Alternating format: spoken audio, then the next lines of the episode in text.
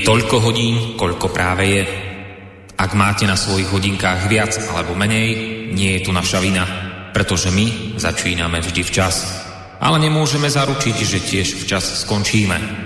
Začína sa totiž hodina vlka.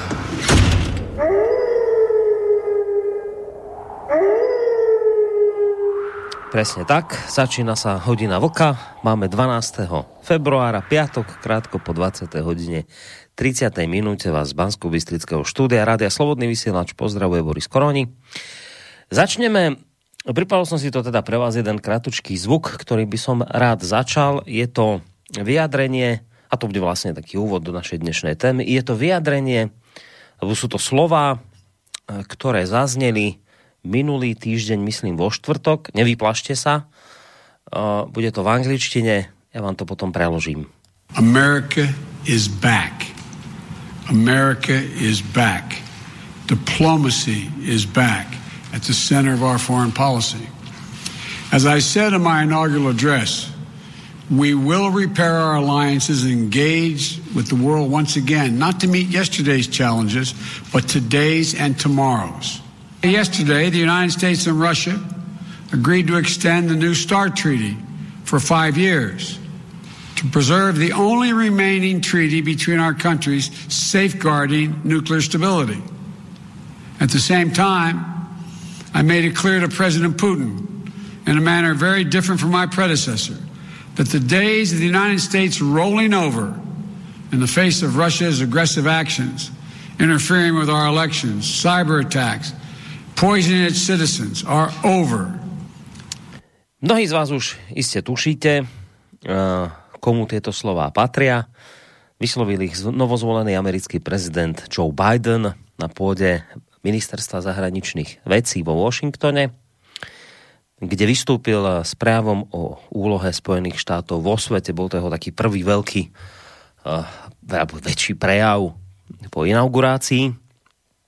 Ten jeho prejav bol samozrejme dlhší, ale preložíme si tam len ten úryvok, ktorý ste práve počuli. Takže v ňom, v tom zvuku Biden hovorí, Amerika je späť, diplomácia je späť v centre našej zahraničnej politiky. Tak ako som povedal vo svojom inauguračnom prejave, napravíme naše spojenectvá, znovu sa spojíme so svetom, aby sme neplnili včerajšie výzvy, ale výzvy dneška a zajtrajška. Včera sa USA a Rusko dohodli na predlžení novej zmluvy START o 5 rokov, aby tak bola zachovaná posledná existujúca zmluva medzi našimi krajinami, ktorá zaistuje jadrovú stabilitu. Zároveň som dal ale jasne najavo prezidentovi Putinovi spôsobom, ktorý je odlišný od môjho predchodcu, že dni, kedy sa Spojené štáty nečine prizerali agresívnym krokom Ruska, kedy si nechali zasahovať do svojich volieb, čelili kybernetickým útokom a otravám občanov sú preč. Toľko preklad k tomu, čo ste pred chvíľočkou počuli. A, to samozrejme nebolo jediné, čo v jeho prejave zaznelo. Okrem toho novozvolený prezident Biden uviedol, že jeho administratíva ukončí zahraničnú politiku založenú na izolacionizme, pozastaví plánované stiahnutie amerických vojakov z Nemecka, ktoré avizoval jeho predchodca Donald Trump ukončí podporu saudsko-arabskej vojenskej ofenzívy v Jemene proti Husiom, urobí z podpory práv LGBT, QI plus neviem čo všetko ostatné základný kameň diplomácie. Okrem toho Biden v tomto istom prejave avizoval zvýšenie počtu utečencov prijatých USA ročne zo súčasných 15 na 125 tisíc pokiaľ ide o Čínu, tu označil za najvážnejšieho súpera Spojených štátov, pričom prislúbil, že sa USA postavia ekonomickým výpadom Pekingu, budú sa snažiť brániť Číne v útokoch na ľudské práva a intelektuálne vlastníctvo, avšak jedným dychom dodal, že tam, kde to bude ale v americkom záujme, tam budú USA s Čínou samozrejme spolupracovať. Uh, budeme konkurovať z pozície sily, budeme budovať lepší domov, spolupracovať so spojencami a partnermi, obnovíme svoju účasť v medzinárodných inštitúciách a znovu sa prihlásime k svojej morálnej autorite a dôveryhodnosti uzavrel novozvolený americký prezident. Ako som už spomínal, tieto jeho slova odzneli koncom minulého týždňa. Za ten čas stihol Biden vykonať aj nejaké ďalšie kroky, neostalo len pri slovách. Skrátka, ako sme si povedali, eh, aj s mojim parťačkom Vokom, ktorého samozrejme malú chvíľku privítam, bolo by dobre nie len na tento Bidenov prejav, ale vôbec možno aj na to, ako sa ujal tejto svojej prezidentskej funkcie a čo spolu s jeho mandátom možno od tohto pána očakávať, tak sme si povedali, že by že by sme radi dnes večer sa o tomto pozhovárali, že by sme sa na túto vec pozreli bližšie. No a ale zároveň nebude to len jediná e, téma relácie, práve naopak e, vec, ktorá s týmto nakoniec veľmi úzko súvisí, bude tiež záležitosť, ktorú dnes určite chceme v tejto relácii otvoriť. Máme totiž nachystanú aj druhú tému, ktorá sa týka návštevy európskeho ministra zahraničných vecí Joseba Borela v Moskve. Iste ste zaznamenali ten, ten obrovský mediálno-politický povyk, ako by povedali naši bratia Česi, z tejto jeho cesty. Vraj v Moskve e, Borel pohorel, vraj ním šéf ruskej diplomácie Sergej Lavrov vytrel dlášku a to je vraj čosi nehorázne, lebo veď to predsa malo byť naopak. Dlášku mal podľa našich politikov a mienkotvorcov vytierať Borel Lavrovom. No ale keďže to dopadlo, ako to dopadlo, tak je teraz Borel na odstrel a v hre je jeho odvolanie z funkcie. Iste ste dnes zachytili veľmi vážne vyjadrenie.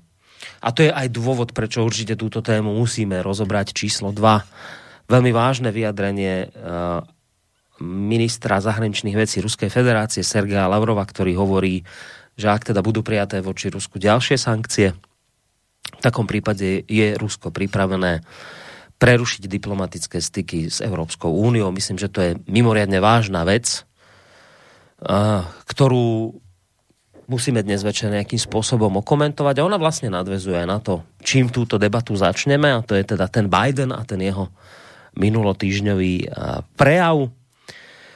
No tak ja už teda idem privítať hneď rovno toho môjho spomínaného parťáka, ktorého ste mimochodom počúvali vo včerajšej e, relácii Trikolóra. Dnes má teda službu u nás v Slobodnom vysielači. Opäť Vočko, zakladateľ a prevádzkovateľ to internetového portálu KOSA. Vítaj opäť u nás, Vočko. Dobrý večer ti prajem. Děkuji za přivítání, Borisku. Pěkný večer tobě a pěkný večer eh, především všem našim posluchačkám a posluchačům Slobodného vysílača ať už jsme na země kouli kdekoliv. A já e, prostě musím začít něčím úplně jiným, ač e, nerad. Tohle je zahraničně politická relace. Pro vás na Slovensku je Česko zahraničí. A e, my se bavíme pořád o tom, o, o dvojimetru, my se bavíme pořád o liberální demokracii, jejich excesech, prostě lhaní si do kapsy. A Eh, všechno tohle je dneska demonstrované, respektive včera bylo demonstrované. Co ta naše takzvaná liberální demokracie, potažmo co demokracie, kterou my chceme vnucovat komukoliv jinému, eh, v době největší pandémie za posledních sto let, která už vypadá, že ve svých důsledcích bude horší než španělská chřipka. Tak eh, jako co my komu chceme, chceme vnucovat, když superdemokrati z České republiky, kteří chtějí poučovat, poučovat kde koho, Bělorusy, Rusy, Číňany, eh, já nevím, Irán, Barmu, prostě jak se, na, jak se na svět podíváš, tak každýho my z České republiky chceme mistrovat, Kubu, kdo, kdo, kdo nevyznává stejný eh, principy, chtěl jsem říct nesmysly, ale řeknu stejný principy jako my. Každýho chceme mistrovat. Ale sami v době koronavirové pandémie si zrušíme to jediné, co zatím proti koronaviru funguje, protože vakcíny nejsou. A to, je, to, je, to jsou prostě omezující opatření, které eh, zabraňují zbytečn, nebo přebytečným lidským kontaktům a tím pádem šíření viru. Co my komu chceme vnucovat? Pro mě dneska tahle situace je daleko horší než to, co, než to, co říká nějaký Biden, než to, co říká nějaký Borel než to, co chce udělat Evropská unie. Protože, Borísku, já jsem zastáncem toho, že člověk by se měl zabývat především tím, co může sám udělat, co může sám ovlivnit. A teprve potom řešit, řešit problémy země koule, eventuálně celého vesmíru. Jo. My tendujeme vždycky k tomuhle. Řešit ty cizí problémy, ty vzdálený, o kterých si báječně povídáme, ale s kterými my nic neuděláme. A přitom to, co můžeme ovlnit, ovlnit doma, tak jde naprosto mimo nás. Nech mi posluchači tohle extempore prominou a eh, ty mi promiň, že jsem zmařil několik minut eh, času, jo. Ale já jsem to prostě ze sebe dostat musel. Nie je čo, nie je čo odpúšťať, však je to téma veľmi vážna, dôležitá, či na, tý, na, na ňu ty veľmi často reaguješ aj u seba na svojom portáli KOSA. Nakoniec ale obidve tie témy, ktoré budeme dnes e, rozoberať, sú síce opäť za zahraničia, ale, ale bytostne sa nás predsa len e, nejakým spôsobom dotýkajú a dotknú.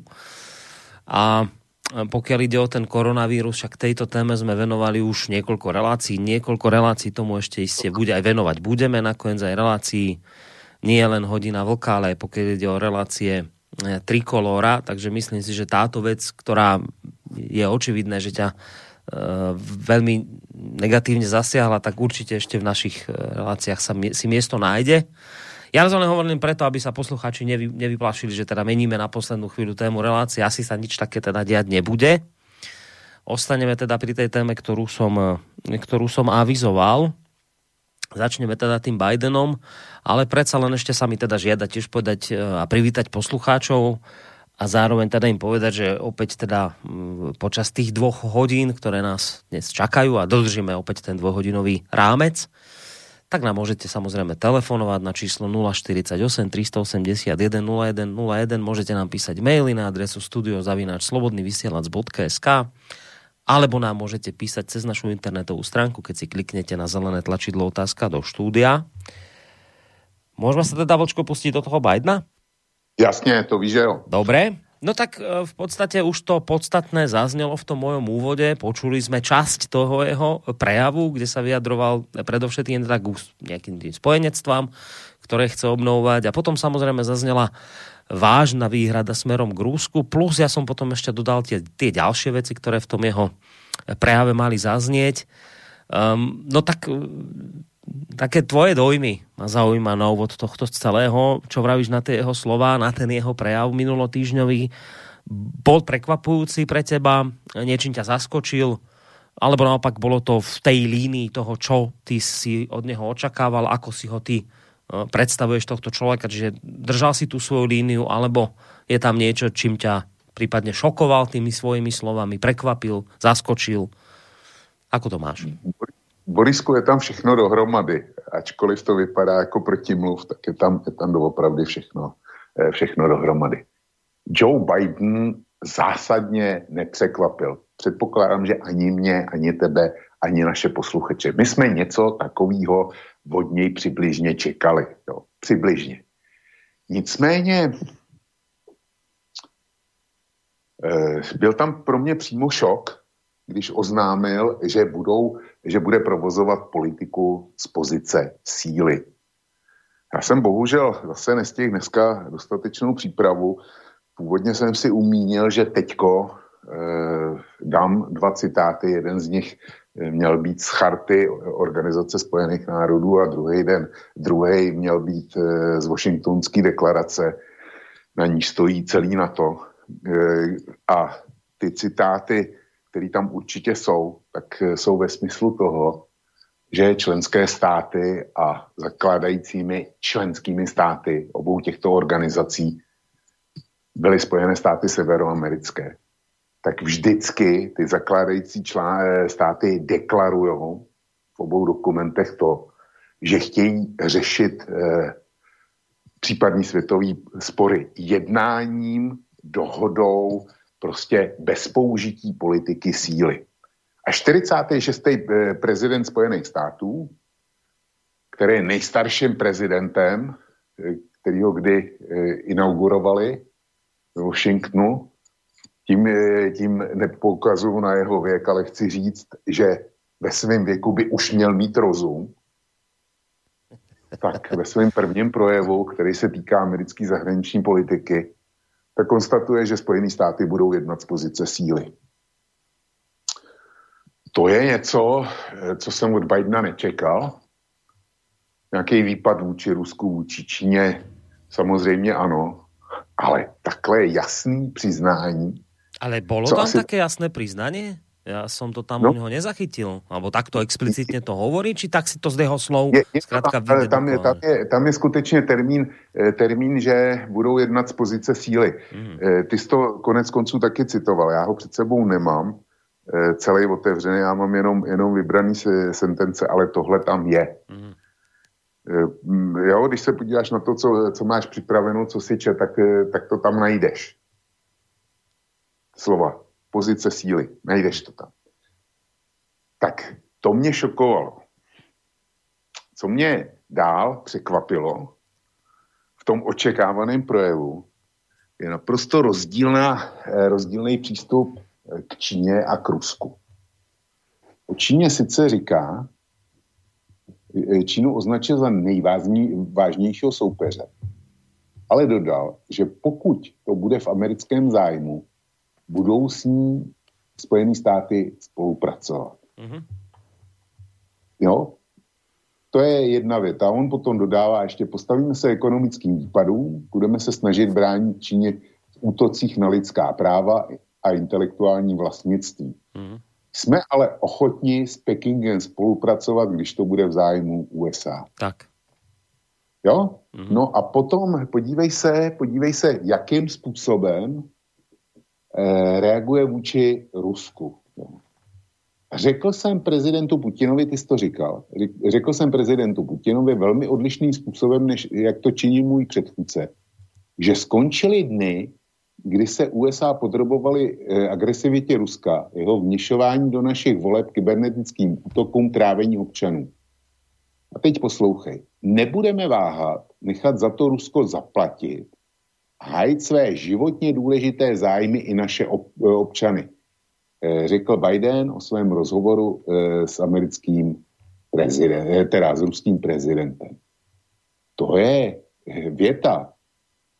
Jsme ale ochotni, budeme, postavíme se ekonomickým výpadům a budeme se snažit, snažit bránit Číně v útocích na lidská práva a intelektuální vlastnictví, jsme ale ochotni s Pekingem spolupracovat, když to bude v zájmu USA. Samozřejmě, když je něco v zájmu USA, tak eh, budou skákat i po hlavě. Jo. To, je, jako, to je normální přirozená vlastnost a to, to bych mu nevyčítal. Ale oni tam ohledně Číny mluví o spolupráci, zatímco v Rusku mu sdělil, že skončili dny, kdy se USA podrobovali eh, agresivitě Ruska hmm. a nebudeme váhat nechat za to Rusko zaplatit. To je ta retorika. Ber si, že to je zahraničně politický eh, projev, který mu připravovala, nebo minimálně byl konzultován eh, s jeho šéf diplomaty a s sborem poradců a tak dále. To znamená, že to není řeč, jakou mluvíme tady my dva spolu, nebo jakou, eh, jak se mluví mezi lidma. To je diplomatický jazyk. Jo? A tam, tam každý slovo, každá formulace má svou váhu. A ten, ten, ten prostě eh, naprosto rozdílný rozdílnej eh, přístup k oběma jako velmocen z toho, z toho velmocenského světového mm. trojlístku, ten je ten je zásadní, to za prvé, ale za druhý je to pro mě nepochopitelný. Biden říká, Čína je pro nás e, dneska osudový soupeř, jo? Nejváž, nejvážnější soupeř. Prostě to je něco, e, vědí, že s Čínou se budou utkávat v opozici světového lídra. Tohle už tě dneska přizná v Americe každý, kdo, e, kdo má trochu rozhled. Rusko jako globální soupeř už dávno zmiňováno není. To, to je pro ně regionální velmoc, která, eh, která oni označují, nebo McCain eh, Rusko označil, nebo o Rusku prohlásil, že to není země, že to je tankovací stanice, která, která se vydává za stát. Hmm. A eh, oni se toho drží. Mě by zajímalo, na, proč Spojené státy a jejich prezident tohle rozlišení dělají. A možností výkladů, eh, výkla, eh, mož, eh, výkladové možnosti jsou dva. buď Rusko považují za natolik slabou zemi, že si myslí, že ji můžou rozštěpit nějakým tlakem, nebo prostě můžou jí způsobit takový škody, že jako se rozpadl Sovětský svaz, tak se rozpadne i Ruská federace a tím pádem, dejme tomu, by vyřadili e, ten ruský atomový arzenál, který je e, rovnocený tomu americký. A dokáže několikrát zničit, zničit svět a samozřejmě i Spojený státy. Čína zatím takový, takový atomový arzenál nemá. Na druhou stranu, jestliže uvažují tímhle způsobem, tak Čína je dneska v technologický a finanční pozici, že když bude chtít, tak e, ten, potenciál, ten jaderný potenciál zbraňový vybuduje během několika let. Jo. A dokáže ho, na, e, na rozdíl od Ruska, ho zcela jistě dokáže e, v dohledné budoucnosti výrazně inovovat, držet krok s každým, s každým novým technologickým zbrojním stupněm Spojených států. To je taky zřejmé. U Ruska to, u Ruska to zřejmě není. Těm nezbývá nic jiného, než se opřít o tu, o tu atomovou berličku a jaksi hrozbou stisknutí červeného tlačítka si zajistit bezpečnost.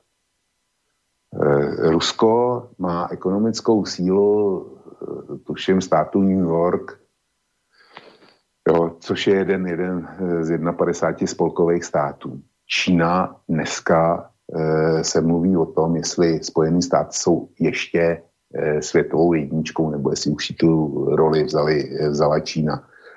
Američani, i když budou druhý, tak pořád budou mít výrazně vyšší produkci HDP na obyvatele než jejich čínský konkurent. To všechno je pravda. Ale nakonec se rozhodují globální čísla.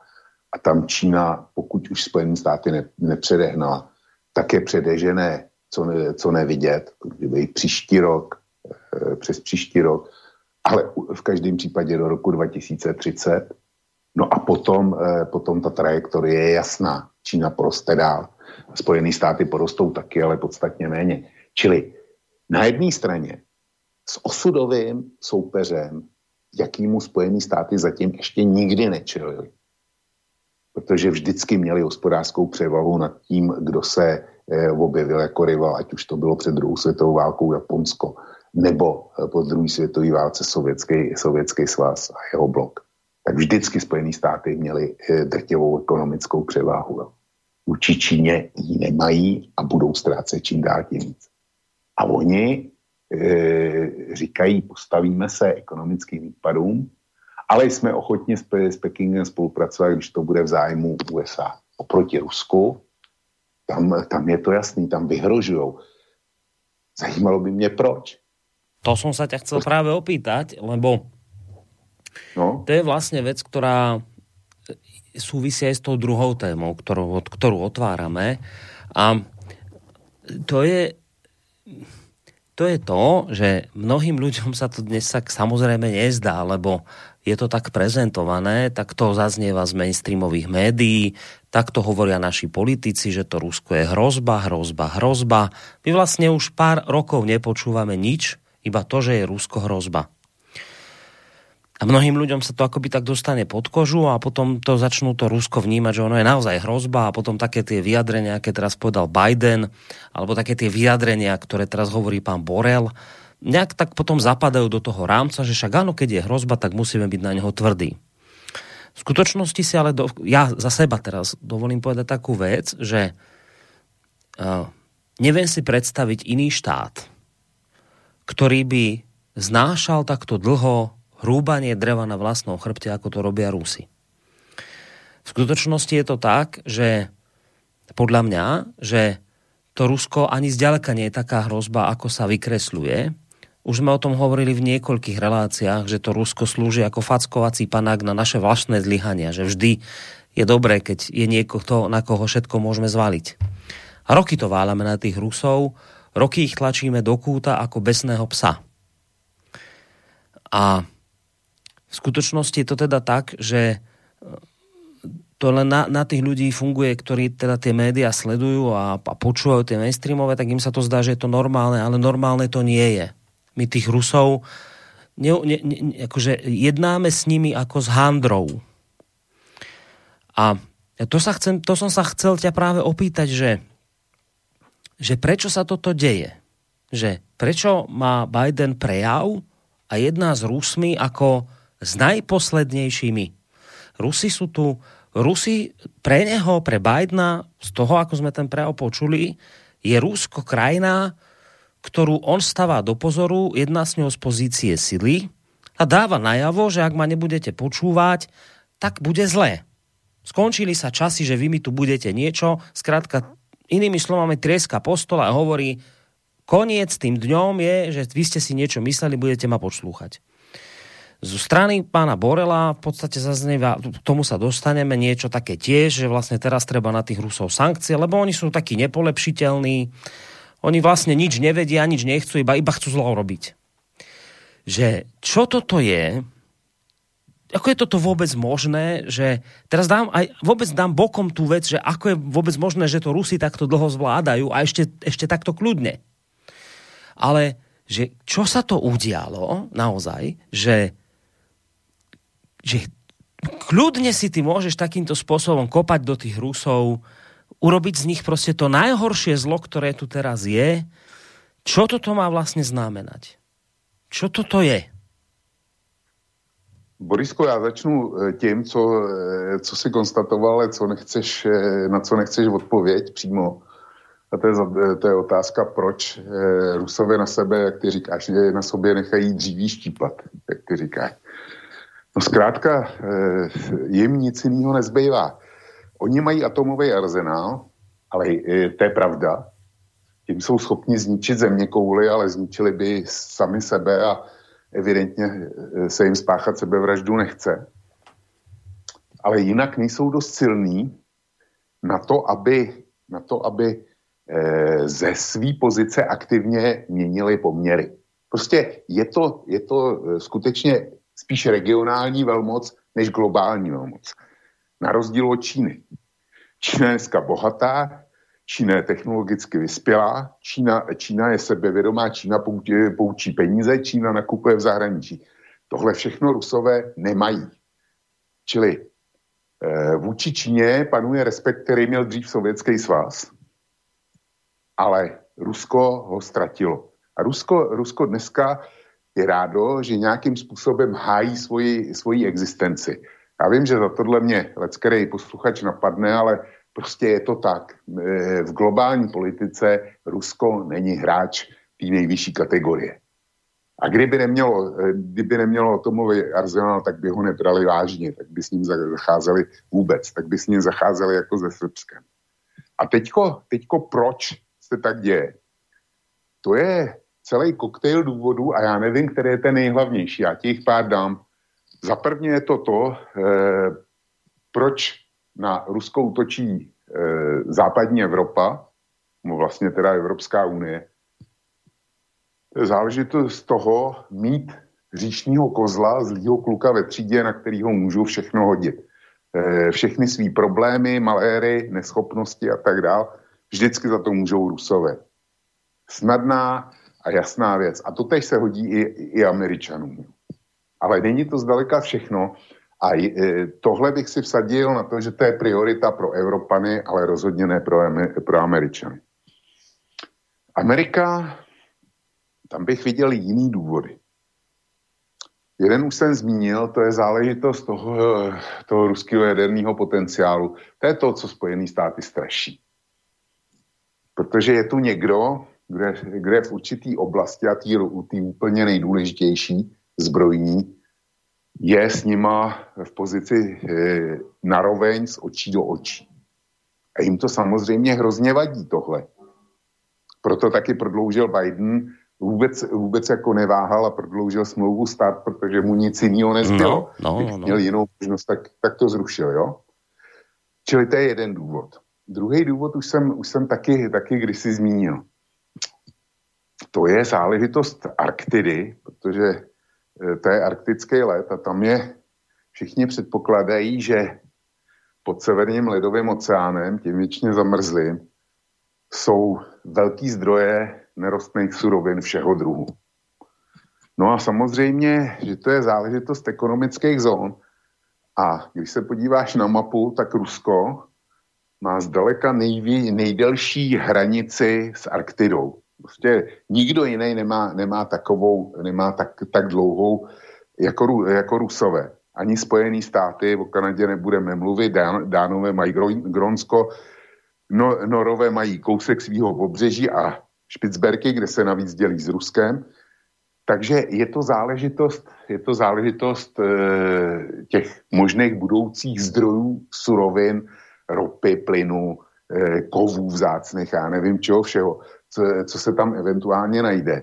A samozřejmě zeslabení a vyřazení Ruska by umožnilo eh, jaksi větší podíl těch ostatních, nás, ostatních demokratických zemí. Jo. A de, Rusové s, s tím svým dlouhým pobřežím mají odpovídající eh, dlouhý pobřežní šelf a hold je to asi mnoha lidem trnem foku. To je druhý důvod. A pak máš třetí. O tom už jsem se taky zmínil. To je záležitost, eh, záležitost toho, že jak klesá naše síla, naše dominance ve světě, jak máme starosti sami ze sebou, tak bychom pro upevnění svých pozic, vevnitř, eh, svých pozic jednak ve světě a jednak v každém členském státu toho našeho spolku, by se, by se nám moc hodilo, kdyby se sovětský, eh, teda Rusko, Ruská federace rozpadla na řadu malých států a my bychom mohli vyhlásit další vítězství e, našeho systému a našich ideí nad zlým nedemokratickým systémem. Jo, to zase bychom se byli v prsa, jak jsme, jak jsme vyhráli tu další studenou válku, jak jsme ty zlí Rusy e, dostali na kolena. Tohle by se všemu zhodilo. Nicméně mě překvapuje naprostá krátkozrakost u toho posledního e, důvodu, protože zkouším si představit, co by se asi tak stalo, kdyby skutečně Ruská federace se rozpadla. Já tam vidím tři efekty, před kterými by, e, by svět měl ve vlastním zájmu udělat všechno možné, aby k žádnému rozpadu a oslabení Ruska nedošlo. Američaní budou mít ještě čtvrtý, je, o, tom, o tom taky budu mluvit. Takže první důvod je, že by určitě došlo k velké uprchlické vlně. A podívej se, kde se nejvíc, nejvíc válčí, eh, jak si v eh, nějakém našem, eh, řekněme, vzdáleném pohraničí. To je přece prostor bývalého sovětského svazu. Je válka na Ukrajině, je, eh, je válka Arménie, Azerbajdžán, ozbrojený střety byly v Kyrgyzstánu, v Uzbekistánu. Jo. To jsou všechno, to jsou všechno, válčilo se v Čečensku dvakrát, čili když se rozpadl Sovětský svaz, tak to vedlo k velkému množství regionálních válek, které nejsou vyřešeny. Ani ten Karabach není, není teďko vyřešený. Ty konflikty, ty jsou, ty jsou latentní a kdykoliv můžou propuknout znova. Jestliže jsou války, no tak to samozřejmě generuje masy uprchlíků. Chceme mi tady, a kam pak ty uprchlíci asi půjdou? Do Číny půjdou, nebo do Indie, přes, přes Himaláje, přes pouště, nebo do Mongolska? Nikoliv. Ty uprchlíci, pokud by se rozpadla Ruská federace, tak kdo bude moc, tak, tak to namíří směr Evropa jsme na to připraveni. Jakoliv teda mezi, mezi e, křesťanskými uprchlíkama z Ruska, pokud by to byly tihle, a mezi, mezi e, militantníma e, muslimama z Afriky a z Ázie je zásadní civilizační rozdíl. Ale jsme připraveni na to přijmout, já nevím, 10-15 milionů e, uprchlíků jenom z Ukrajiny do Ruska při tom konfliktu na Donbase, zdaleka ne na celé Ukrajině tak jenom, jenom z Ukrajiny emigrovali 2 miliony, přes 2 miliony lidí do Ruska. Jo. Tak jestliže tohle lokální konflikt na Ukrajině vygeneroval, tak kdyby se rozpadlo Rusko, tak to skutečně se budeme bavit o, o migraci v řádech eh, 10 milionů a víc. To je jedna věc. Druhý důvod kdyby se rozpadlo, když se rozpadl Sovětský svaz, tak všechny západní státy měly obrovskou starost o to, jestli nejsou transferované atomové zbraně, eventuálně, eventuálně nukleární eh, součástky nebo nukleární suroviny. A eh, na několik takových obchodů se přišlo. Říká se, že Irán na podobných základech vybudoval Eh, ten svůj atomový průmysl a eh, tu svou atomovou hrozbu. Možná i Severní Korea. Jo. Takže kdyby se rozpadla Ruská federace, tak by mě zajímalo, jakýma mechanismama si myslí ten náš hrozně vyspělý a organizačně schopný svět, organizačně schopný dávám do úvozovek v souvislosti s tím, co, s tím, co předvádí e, s pandemí koronaviru. Jak by asi pokryl hrozbu Eh, importu eh, atomového arzenálu z Ruské federace kamkoliv, kamkoliv do světa. Třeba, třeba i k islámským, k islámským teroristům do Turecka, do Saudské Arábie a kdekoliv, kde by byl někdo, kdo by byl schopný zaplatit. Jak tohle chtějí, chtějí pokrýt. Pak tam máš třetí, třetí věc. Určitě si pamatuješ na vyjádření eh, Madeleine Albrightový, ještě když byla ministriní zahraničí Spojených států, která konstatovala, že je to parafráze, není to přímá citace, že je naprosto nespravedlivý a nefér, že Rusko má Sibiř a tím pádem obrovský surovinový zdroje. Jo, tohle konstatovala Madeleine Albrightová. A samozřejmě, že si lec kdo může malovat, že kdyby se povedlo Rusko rozštěpit, rozdělit, No tak, že by jej, jeho koncerny, anebo on přímo sám tyhle zdroje ovládl na té na tej dneska ruské Sibiři, nespravedlivě. Tvrdím, že tohle je naprostá idiocie, která nemá s realitou nic společného. Protože e, západní země, žádná ze západních zemí ze Sibiří nesou, nesousedí, ale Čína určitě. A kdyby se Rusko začalo štěpit, tak Číňani ty nepotřebují žádný schválení parlamentu, nikoho. Tam by, tam by generální tajemník a prezident e, v jedné osobě prostě zapískal na prsty, vydal rozkaz a čínská lidová armáda by tu Sibiř obsadila.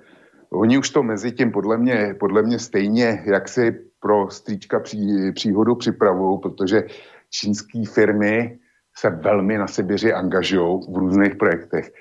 Je tam celá Sibiř je snad osídlena 6 miliony Rusů a dneska už tam mají být 2 miliony Číňanů. No. Takže eh, kdyby se Rusko rozpadlo, no tak Čína okamžitě vytáhne takzvaný historický mapy a tu Sibiř, eh, tu Sibiř obsadí. Jo. Čili eh, já nechápu, že tohle, co napadne mě, který má k dispozici jenom, jenom otevřený zdroje a je prostě politický amatér. Takže tohle, tyhle věci nenapadnou eh, ty hlavy pomazaný, který mají eh, desítky všelijakých poradních orgánů, v kterých pracují opravdu eh, nejchytřejší lidi daný země, skvělí analytici, že tohle nevidí. No a pro Spojené státy je, existuje ještě čtvrtý důvod, proč bych po Rusku nešel, nebo teda e, s ním zacházel rozumně a řekněme i vlídně. A to je právě globální souboj s Čínou. Hmm. Spojené státy dělají všechno možné, aby natlačili Rusko do velmi úzkého spojenectví s Čínou. Čína e, má peníze, má technologie, ale nemá úplně dost e, území pro, pro tu svoji obrovskou populaci. A především nemá dost surovin, energetických surovin. Jo. To je to, o čem se bavíme. A taky, taky dováží spousty, je obrovské množství kovů, železa, mědi a tak dále. To všechno by získala, získala na té Sibiři a získá to v trošku jiné podobě, když eh, Rusko bude dotlačený k sankcema a takovým tím nevybíravým, eh, nevybíravým tlakem, především ze strany Spojených států. Aby Holt hrála mladšího bratra eh, v, v, eh, ve společné rodině se starším čínským bratrem. Jestli Rusům nic jiného nezbyde, tak to udělá. Já na místě amerického prezidenta bych se velmi snažil o to, aby e, Čína toho ruského, e, ruského spojence e, z donucení nezískala. Protože asi přišel čas na to, aby se v Washingtonu vzpomněli, vzpomněli na 80. léta, na Henryho Kissingera, který tehdy e, přesvědčil prezidenta Nixona, že je dobrý začít podporovat Čínu, spojit se s ní a využít proti tehdejšímu sovětskému svazu. Tenkrát ten, ta, ten tah e, proti sovětskému svazu vyšel. Na druhou stranu e, bylo to, e, na druhou stranu nepochopili, že si nasadili do svého hnízda kačí vejce. Vys teda to, jak Čína hmm. od té doby rostla, že dneska je globální konkurent. Hmm. Takže to, tolik moje odpověď. No, ďakujem ti za ňu, však e, dostatočne si mi na tú otázku odpovedal. Je teda zrejme aj z tých prvých krokov Bidena, lebo to bol naozaj jeden z prvých krokov, ktoré urobil potom, ako sa stal prezident, že tú zmluvu start podpísal. Nakoniec to spomínal aj teraz v tom prejave. To je tá zmluva, ktorá nejakým spôsobom obmedzuje jadrové zbranie. Čiže v tejto oblasti je očividné, a to som počul aj od viacerých odborníkov, hovoria, že tam Spojené štáty nemali veľmi na výber, že to nie je nejako tak, že to urobil akoby teraz Biden ústretové gesto smerom k Rusku, tak podpísal zmluvu. Nie, to, to nie je ústretové gesto, to je to jediné, čo mohol spraviť. Pretože pokiaľ ide o túto oblasť, tam Spojené štáty ak rovno nemôžu Rusku konkurovať, tak sú minimálne teda na tej úrovni, že sú nárovno. Dokonca skôr je to asi teraz tak, že Rusi ich v niektorých zbraniach naozaj obehli.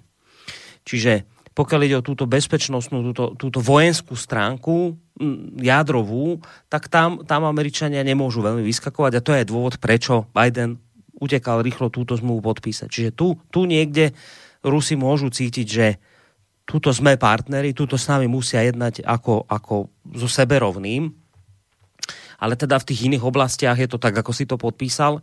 No je to zvláštne, lebo my naozaj žijeme v, v nie celkom bezpečnom svete, a to nie je len teraz, pokiaľ sa bavíme o koronavíruse a začína sa ukazovať, prečo napríklad je dobré zobrať aj ten sputnik, ale aj z toho dôvodu, že už niekoľko rokov tu žijeme v rôznych vojnách, teroristických útokách a tak ďalej a, a rozhádať sa s Ruskom a, a, a presadzovať si tieto ciele a uľahčovať tak prácu napríklad rôznym teroristickým organizáciám a neviem komu ďalšiemu v tomto nestabilnom svete, je to, je to mimoriadne krátko zraké, lenže keď čítaš históriu, tak vidíš, že s tým Ruskom mal Západ vždy nejaký problém. Že to sa ťahne, ja neviem, už to je roky, rokúce že vždy tam ten západ proste nejak na tých Rusov hľadie a vždy, vždy sa to tak nejak mlelo, že vždy bol problém s tými Rusmi, vždy sme nejako tak chceli vykopnúť dvere k ním, či už to bol Napoleon, či to bol potom Hitler, či to boli pred ním nejakí iní ďalší.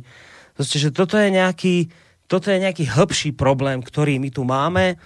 Ale teraz sa to proste zosilnilo naozaj v tom, a to je to podstatné, a tým by sme možno mohli aj to Rusko uzavrieť, lebo nie je to len o Rusku, ale že fakt naozaj, že človek, teraz to tak poviem, tak politicky nekorektne, že človek, ktorý nemá totálne vymitú hlavu mainstreamom a nie je teraz taký ten typický priaznivec tých našich krásnych demokratických zajtrajškov a ne, nechrochtá sa v tom, aký je veľký Európan a ako, ako, ako, v akom západnom, úžasnom, ideálnom svete žije, tak takémuto človekovi musí, musí byť jasné, musí to byť neuveriteľne viditeľné, že tí Rosi dostávajú nenormálny preplesk, ale že sa s nimi jedná ako s handrou.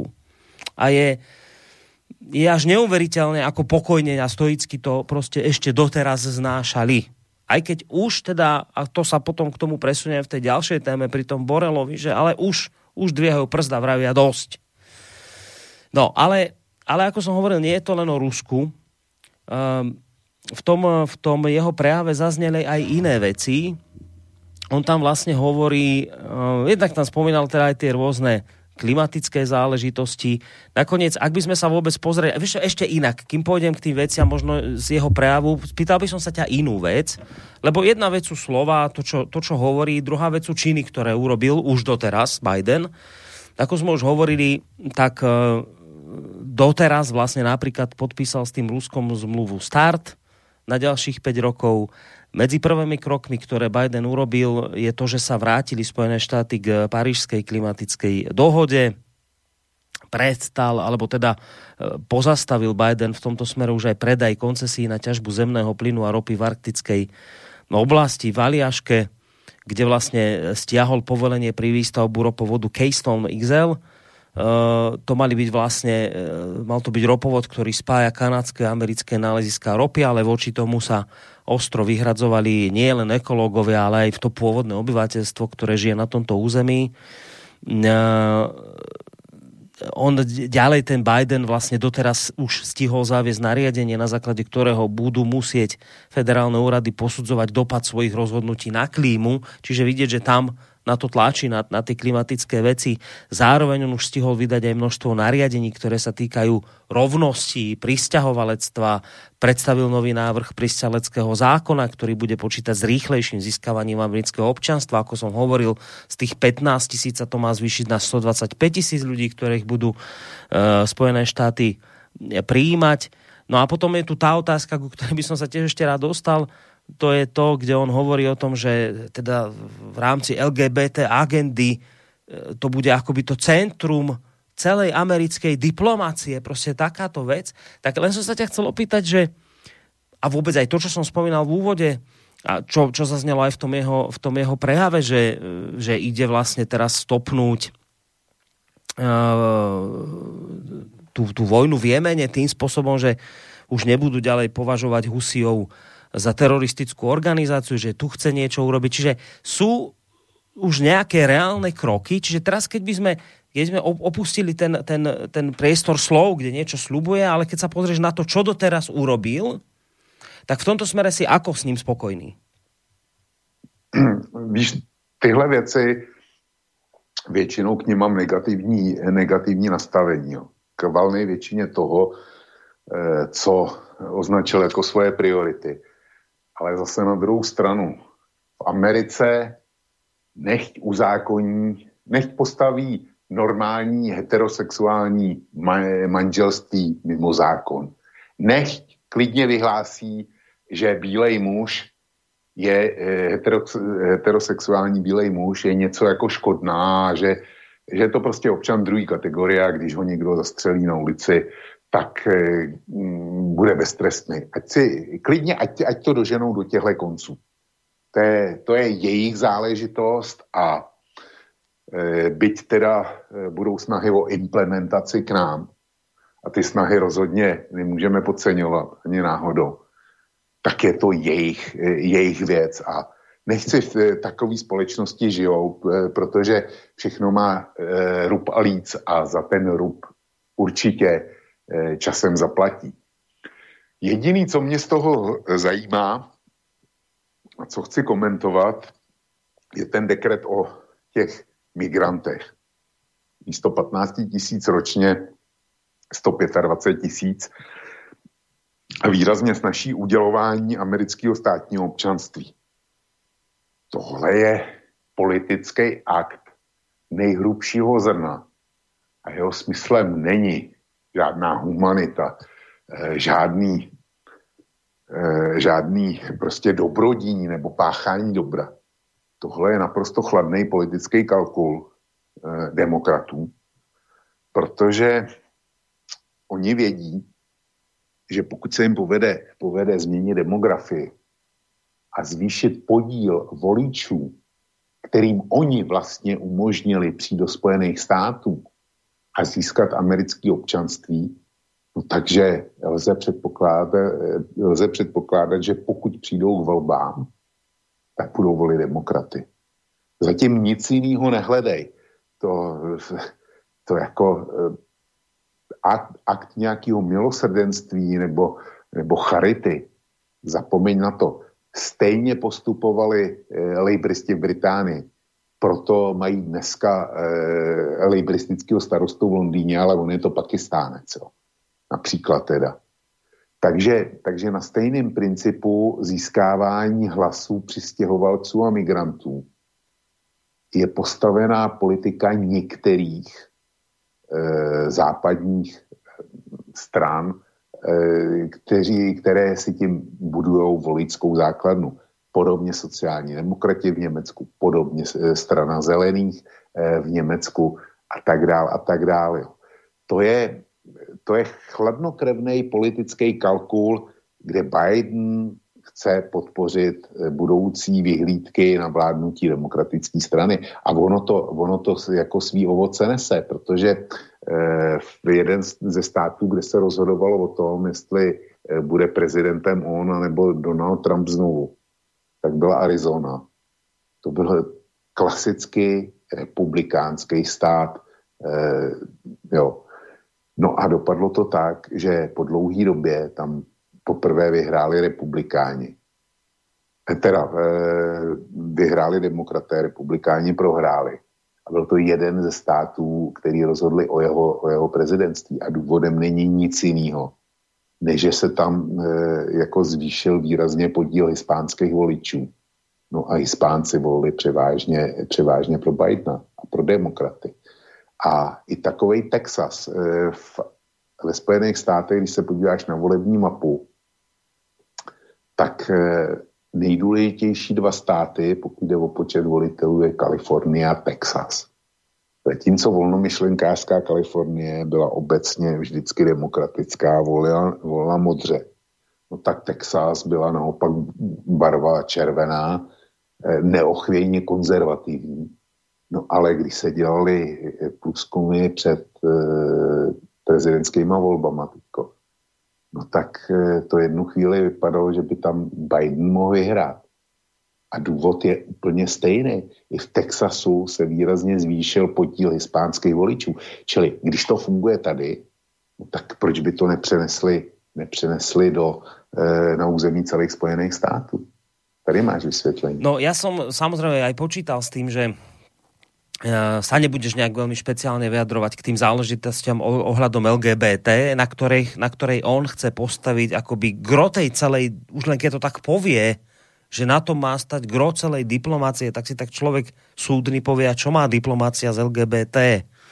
A rozumiem, že tejto téme sa ne, ne, nechce špeciálne venovať, že to uh, v podstate v dobrom to myslím, keď hovorím, odbiješ tým, že však nech si to oni u seba robia, a, a nech si aj trpia za to, čo tam vymyslia, ale aj keď, aj keď správne potom k tomu dodávaš, ale však ono to bude mať dosah aj na nás. A tu je vlastne ten problém, že to sú veci, o ktorých máme možno pocit, že sú také ako keby nepodstatné, nie že nepodstatné, že je to niečo, čo je pre nás zvrátené, divné a nakoniec sa nás to nejako netýka, však nech si to Spojené štáty robia a nech to čo najmenej tlačia na nás. Len vieš, že to je obava mnohých ľudí z Bidena je predovšetkým z tohto. Že áno, že sú veľké témy ako ja neviem, klíma, sú veľké témy ekonomika, sú veľké témy bezpečnosť, a teraz to Rusko, Čína, iránska dohoda, čo bude, neviem čo, s, s Ukrajinou a tak ďalej, ale že a mnohí ľudia vravia, čo áno, že to sú všetko dôležité témy, a že to najpodstatnejšie je presne v tom, čo sa javí ako najmenej podstatná téma. A to sú práve tieto LGBTIQ veci, ktoré máte pocit, že to sú také nejaké záležitosti, ktoré sú zvrátené, divné, ale, ale že však to vlastne samo o sebe až také dôležité nie je. No a tu mnohí, najmä teda konzervatívni e, novinári hovoria, že pozor, že tu môže byť akoby skrytý ten najvážnejší problém celého toho Bidena, ten taký ten takéto šialenstvo liberálno-progresívne, ktoré on bude proste pretláčať. Ja ti len zacitujem z jedného článku e, denníka Štandard e, z komentára Jaroslava Dianišku, ktorý hovorí, že prezident Biden, ktorý počas kampane hovoril, že chce zastaviť kultúrne vojny, v Amerike ich práve ide rozšíriť na celý svet a jeho najväčšími obeťami budú niektorí najbližší spojenci Spojených štátov. Bidenová Amerika práve prijala niekoľko stranové, vyše 1300 slov dlhé memorandum, ktoré ide bojovať proti diskriminácii, homofóbii, transfóbii a intolerancii na základe postavenia alebo správania LGBTIQ plus vo svete. Uh, túto komunitu a jej agendu bude podporovať a jej oponentov trestať a sankcionovať. Hovorí ďalej Dianiška v tomto komentáre, že dnes už USA nehlásia ideál slobody, ale rovnosti a neodkazuje sa na náboženstvo a hodnoty kresťanstva, ale búri sa proti jeho tradíciám a hodnotám. To by samozrejme mohlo byť tak, že niekto povie, no však dobre, ja nie som kresťan, mňa to nezaujíma, ale že to, to ide hlbšie. To nie je len tak, že teraz tu je boj s kresťanstvom a keď vás to nezaujíma, tak sa vás to nedotkne. On vraví, že, že, že pozor, lebo 4. februára tohto roka uh, teda bol vo vyhlásení prezident Biden hovorí, alebo teda bolo napísané, že ku všetkým ľudským bytostiam by bolo treba pristúpať s rešpektom, dôstojnosťou a tak ďalej. A teraz hovorí Janiška v tých samotných slovách, Samozrejme nie je problém, oni sú pravdivé. Problém je, že týmito slovami sa presadzuje radikálna ideologická agenda, ktorá spochybňuje všetky tie naše hodnoty, na ktorých táto civilizácia stojí. A navyše táto ideológia už ide proti biológii. V memorande sa uvádza, že USA patria na čelo tohto zápasu, vystúpiť a stať pevne za našimi najdrahšími hodnotami, v ktoré veríme, bude politikou Spojených štátov usilovať sa ukončiť násilie a diskrimináciu na základe sexuálnej orientácie, genderovej identity a tak ďalej a tak ďalej a tak ďalej. No a vlastne tento Dianička hovorí, že to je len začiatok toto. To, to, to, to, akože, to máme pocit, že však to je, no dobre, je to zvrátené, je to divné, ale nie je to nebezpečné. On vraví, je to nebezpečné. Toto bude zdroj všetkých konfliktov, ktoré tu budú vznikať. A vraví, je to len začiatok, to nepodsúva autor tohto textu, ale odkazuje samotný prezident po rozhodnutí prezidenta, ktorý ako tzv. executive order podpísal Biden hneď v prvý deň v úrade, kde sa hovorí o gender pravidlách po podpore e, podpory a financovania potratov vo svete prišiel z memorandum počas prvých 100 dní v úrade, ako potvrdila jeho hovorkyňa Psakiová, chce Biden schváliť a podpísať zákon o rovnosti, Equality Act, ktorý má predstavovať jeden z vrcholov gender a protirodinnej agendy vo svete, otázkou do akej miery a ako bude otvorene bojovať aj proti církvi. Zase vec, ktorou by ste povedali, že dobre, čak to sa nás nejaký netýka, nie sme všetci veriaci, ale on hovorí skrátka, že my, my s týmto budeme mať, akože s touto vecou my budeme mať veľký problém, lebo toto, toto v skutočnosti rozleptáva tradície, všetky tie, tie základné kamene, na ktorých doteraz táto civilizácia európska stála, že toto bude veľký problém. A toto s Bidenom prichádza, že urobí z podpory tohto LGBT hnutia základný kameň diplomácie, že tu bude velikánsky problém. Že čo na toto vravíš? Borisku, eh, dám velmi košatý komentář. Mně je daleko větší starost, než eh, tohle dělá vztah Spojených států k Rusku. Vyostřování napětí s Ruskem a tím pádem možnost jaderného konfliktu.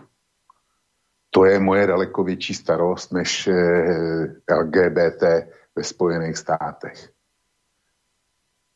Pak konstatuju, že ten pán napsal sice pěkný komentář, kterým se dá mnohem souhlasit, ale zapomněl, zapomněl jak si eh, čtenářstvu vyjevit, co konkrétně proti tomu můžeme dělat. Jo? E, proti vyostřování stavu s Ruskem nemůžeme dělat vůbec nic. To je záležitost Spojených států a Ruska a, a našich, našich přisluhovačů, řekněme. Ale ohledně toho LGBT si myslím, že dělat můžeme. V Americe nechci Eh, jak si klidně přijmou zákony, že máme 168 pohlaví. Nechť e, změní terminologii, vy teda teď budu citovat e, z webu Slobodného vysílača, že někteří, e, některé státy zavádí pojmy rodící člověk a lidské mléko, aby teda ten, kdo rodí, nebyla žena, ale aby to byl člověk a aby to nebylo mateřské mléko, ale lidské mléko, tak nechci zavádět takovýhle blbosti. Ale bavíme se o tom, že to zavádějí některé státy. A je na nás, na nás, na každém z nás, na mě v České republice, na tobě, na Slovensku a na každém z našich posluchačů, kteří žijí v jedné z těchto republik, jestli zvolí politické reprezentace, který tyhle bludy budou následovat a budou je aplikovat e, na Slovensku nebo, nebo v České republice. To je naše věc. A je zajímavý, že ten pán se o tom e, ani nezmínil. To je pro mě, to je pro mě řešení.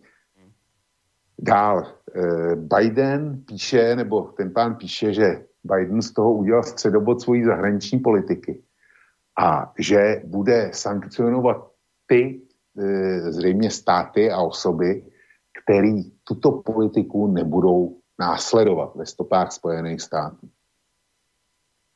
No tak e, jako psát to může, ale tohle je, tohle je obrovský omyl.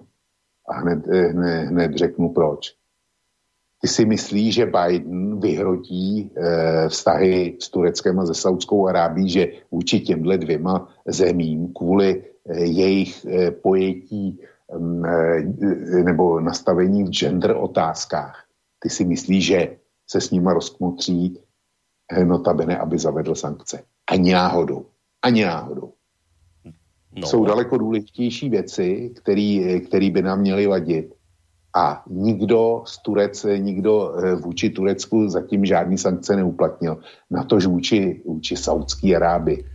Tak vieš, môže sa, tu, môžu sa tu, môže sa tu uplatniť presne tá istá politika, že však ich necháme na pokoji. To je presne ako teraz pri ľudských no, právach. Áno. Vieš, na ľudské ano. práva sa mimoriadne tlačí, ale pokiaľ ide o Saudskú Arábiu, tam ľudské práva volá ako zo Spojených štátov nedoleteli. Tam nejako tá, tá snaha tlačiť na ľudské práva nejako neexistuje. Ani v Turecku, ani v Saudskej Arábii. Čiže môže sa tu zopakovať tento istý scenár.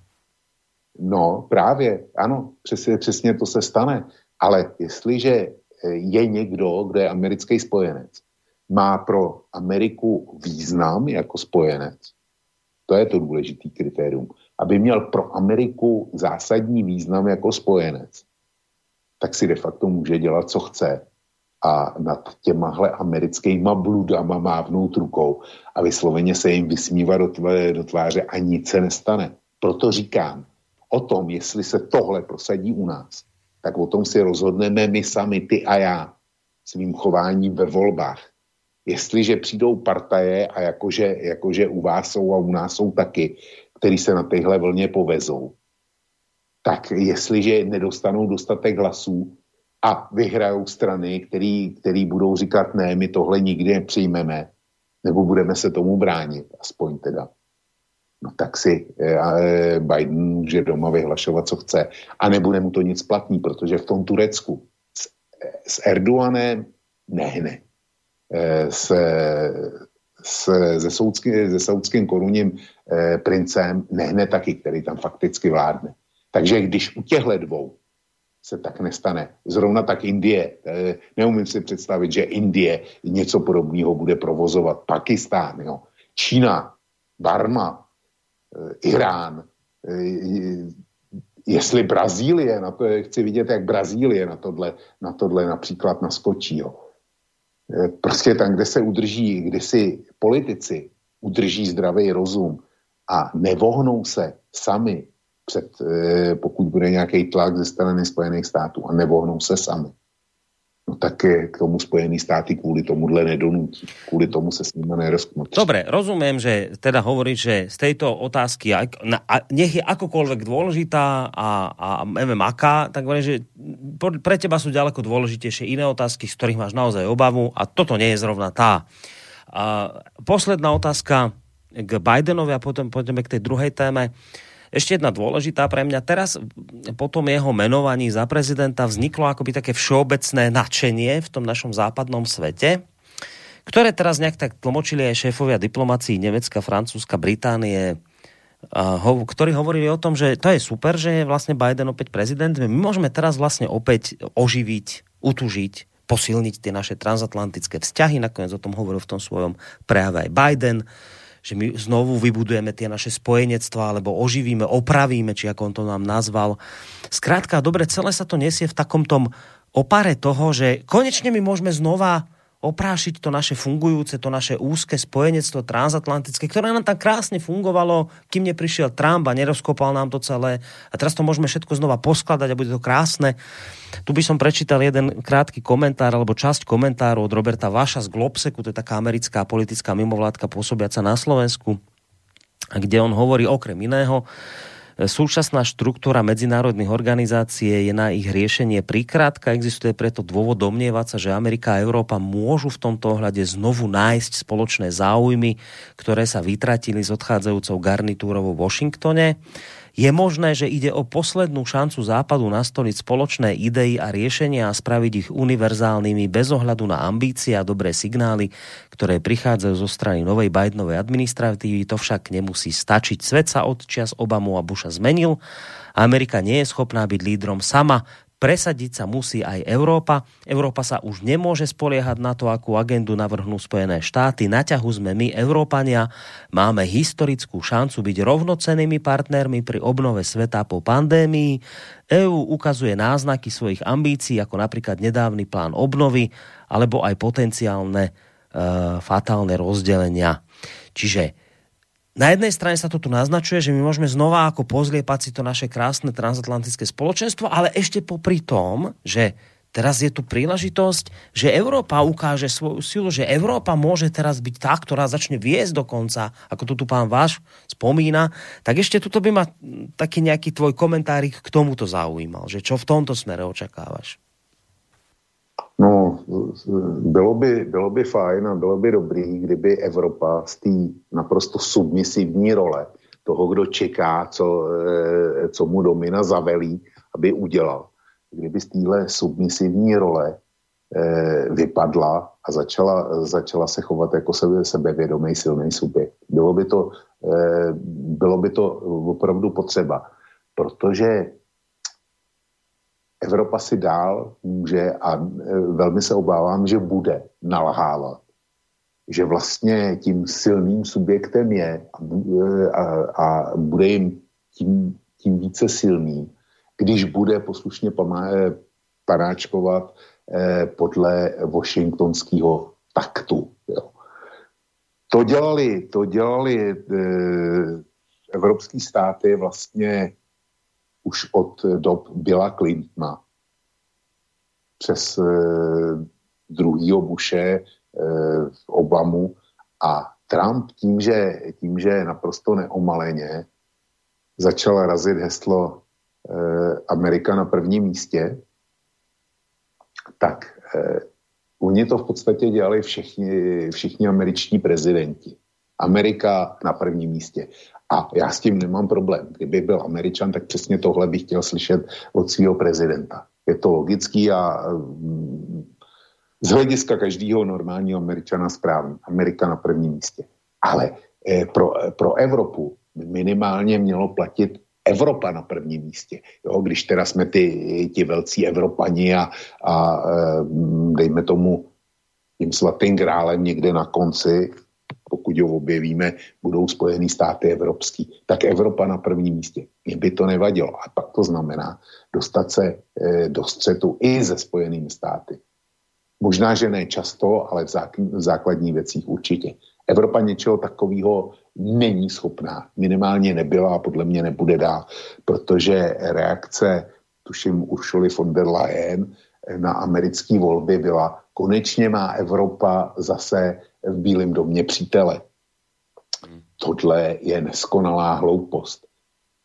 Politika, v politice nejsou přátelství a americký prezident není přítelem nikoho. Jo, e, pamatuju se na výrok e, nedávno zemřelého amerického diplomata Holbrouka, který, který vedl e, jednání se Srbském v Rambuje kdy Srbové argumentovali tím, že e, stáli vždycky na straně Spojených států a že, e, že byli jejich vědným spojencem a že teďko Spojené státy e, na ně uplatňují metody jako na nejhoršího nepřítele. A ten výrok zněl nějak tak, že Amerika nedělá eh, politiku podle svých spojenců, ale vybírá si spojence podle své politiky. Tohle by měla Tohle by si Evropa měla pamatovat. Dál by si měla pamatovat, že američani odešli z Větnamu.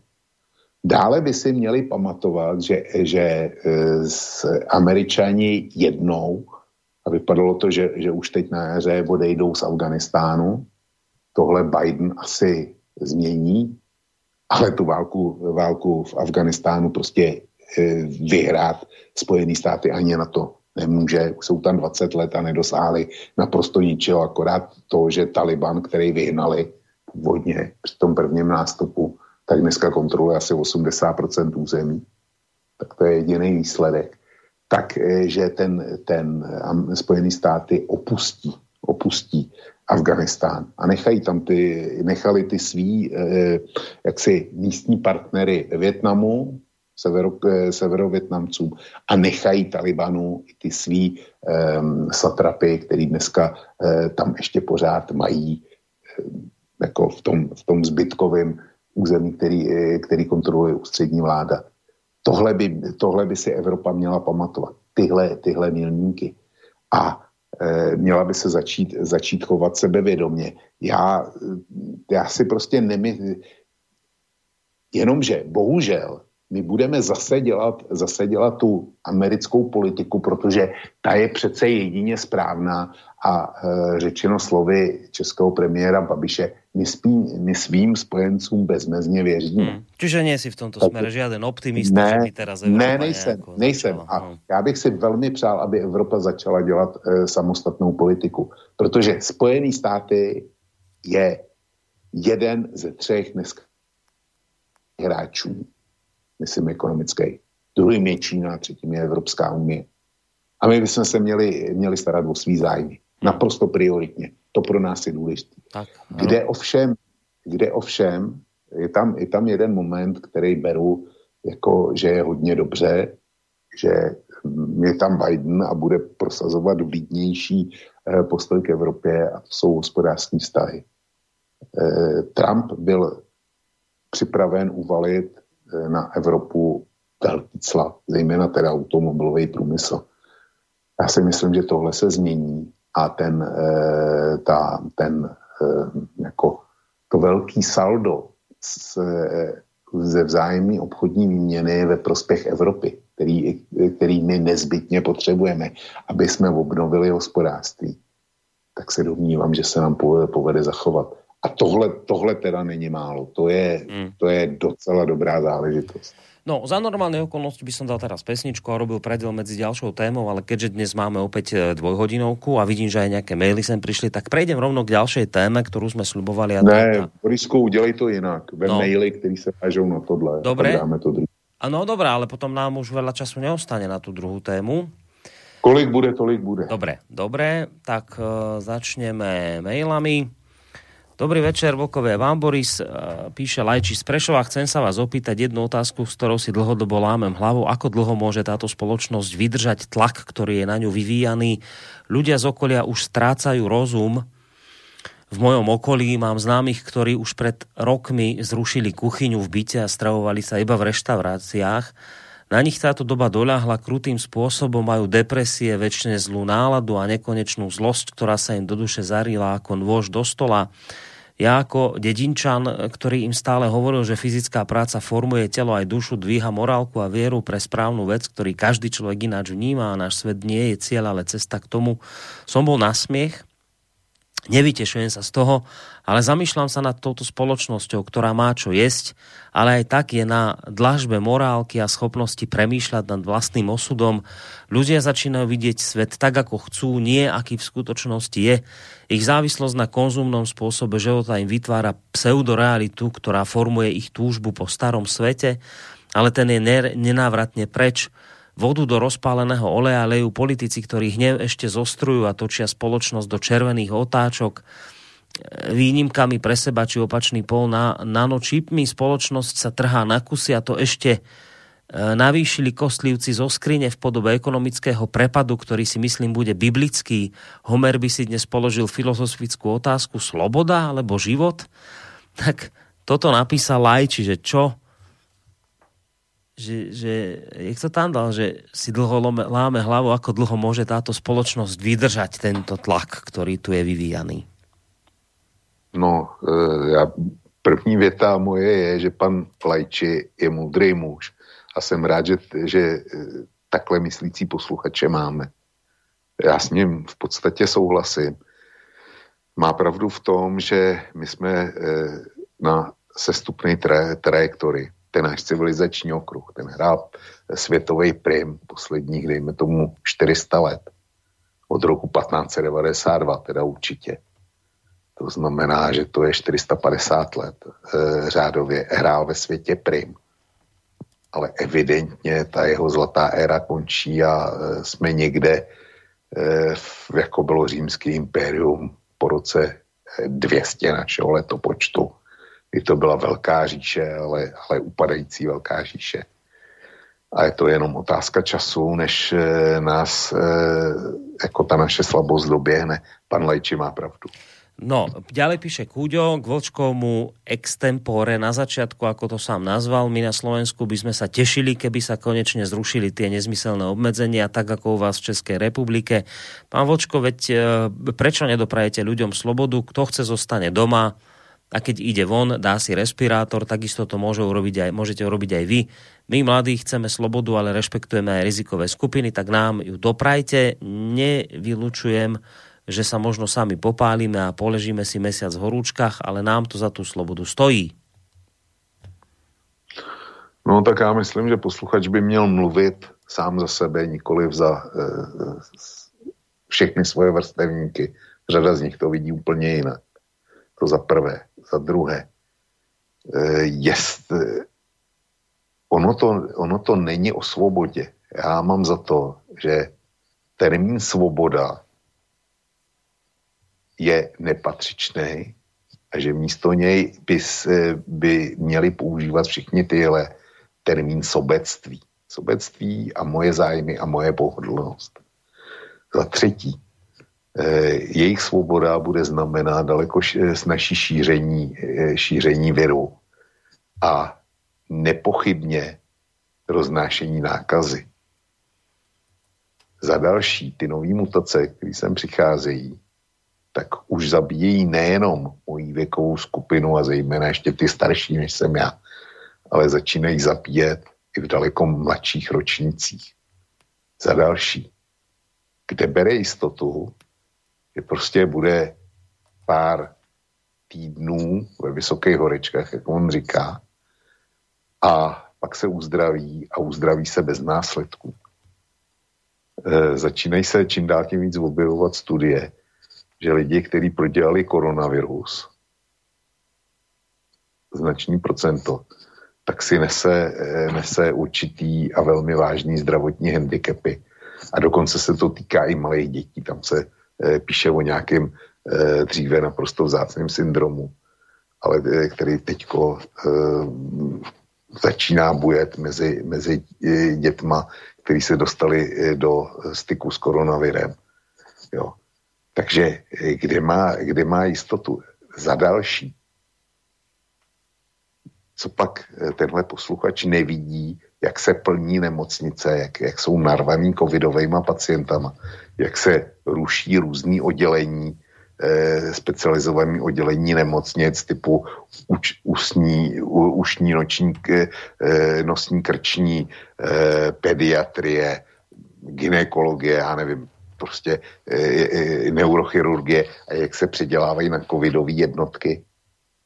Dneska prohlásil český náměstek ministra zdravotnictví našeho, že už začínají uvažovat o převozech pacientů z českých nemocnic do zahraničních nemocnic.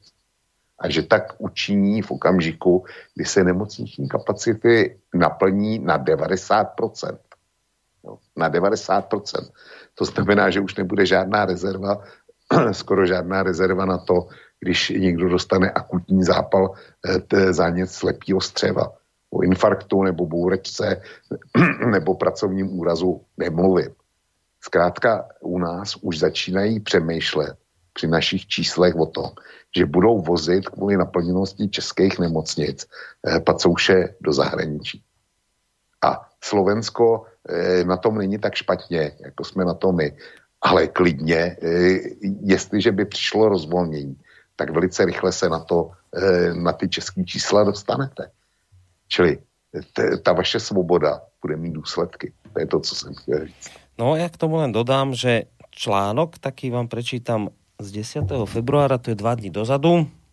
Nemocnice odpočítajú posledné lôžka na oddeleniach Žilinská fakultná nemocnica má všetky umelé plúcne ventilácie obsadené. To znamená, že ak má všetky plúcne ventilácie obsadené, tak tí ďalší sa už nemajú kam dostať. A to znamená okrem iného nielen to, že na COVID, ale aj taký, viete, že sú také situácie, že vám rodinný príslušník doma odpadne, vy ho povedzme preberiete alebo nepreberiete, treba ho rýchlo napojiť na nejaký dýchací prístroj v nemocnici na áre a už nie kam. Čiže ako naozaj ja, ja, ja rozumiem, ani si nerobím nejakú tú nádej, ani nechcem tu niekoho presvedčať. Ja rozumiem, že tu, toto bude do nekonečna vždy ten spor, že budú tu ľudia, ktorí vravia, že je to hrozné, budú tu druhí, ktorí vravia, že je to celé vymyslené. Rozumiem tomu, ja sa tu nechcem s nikým hádať, len naozaj už tú realitu aspoň trochu reflektujme. Tak ak sú naozaj už uh, posledné lôžka na áro, oddeleniach, pomaly, že sa už, už sa idú pos- minúť úplne posledné, tak naozaj máme problém.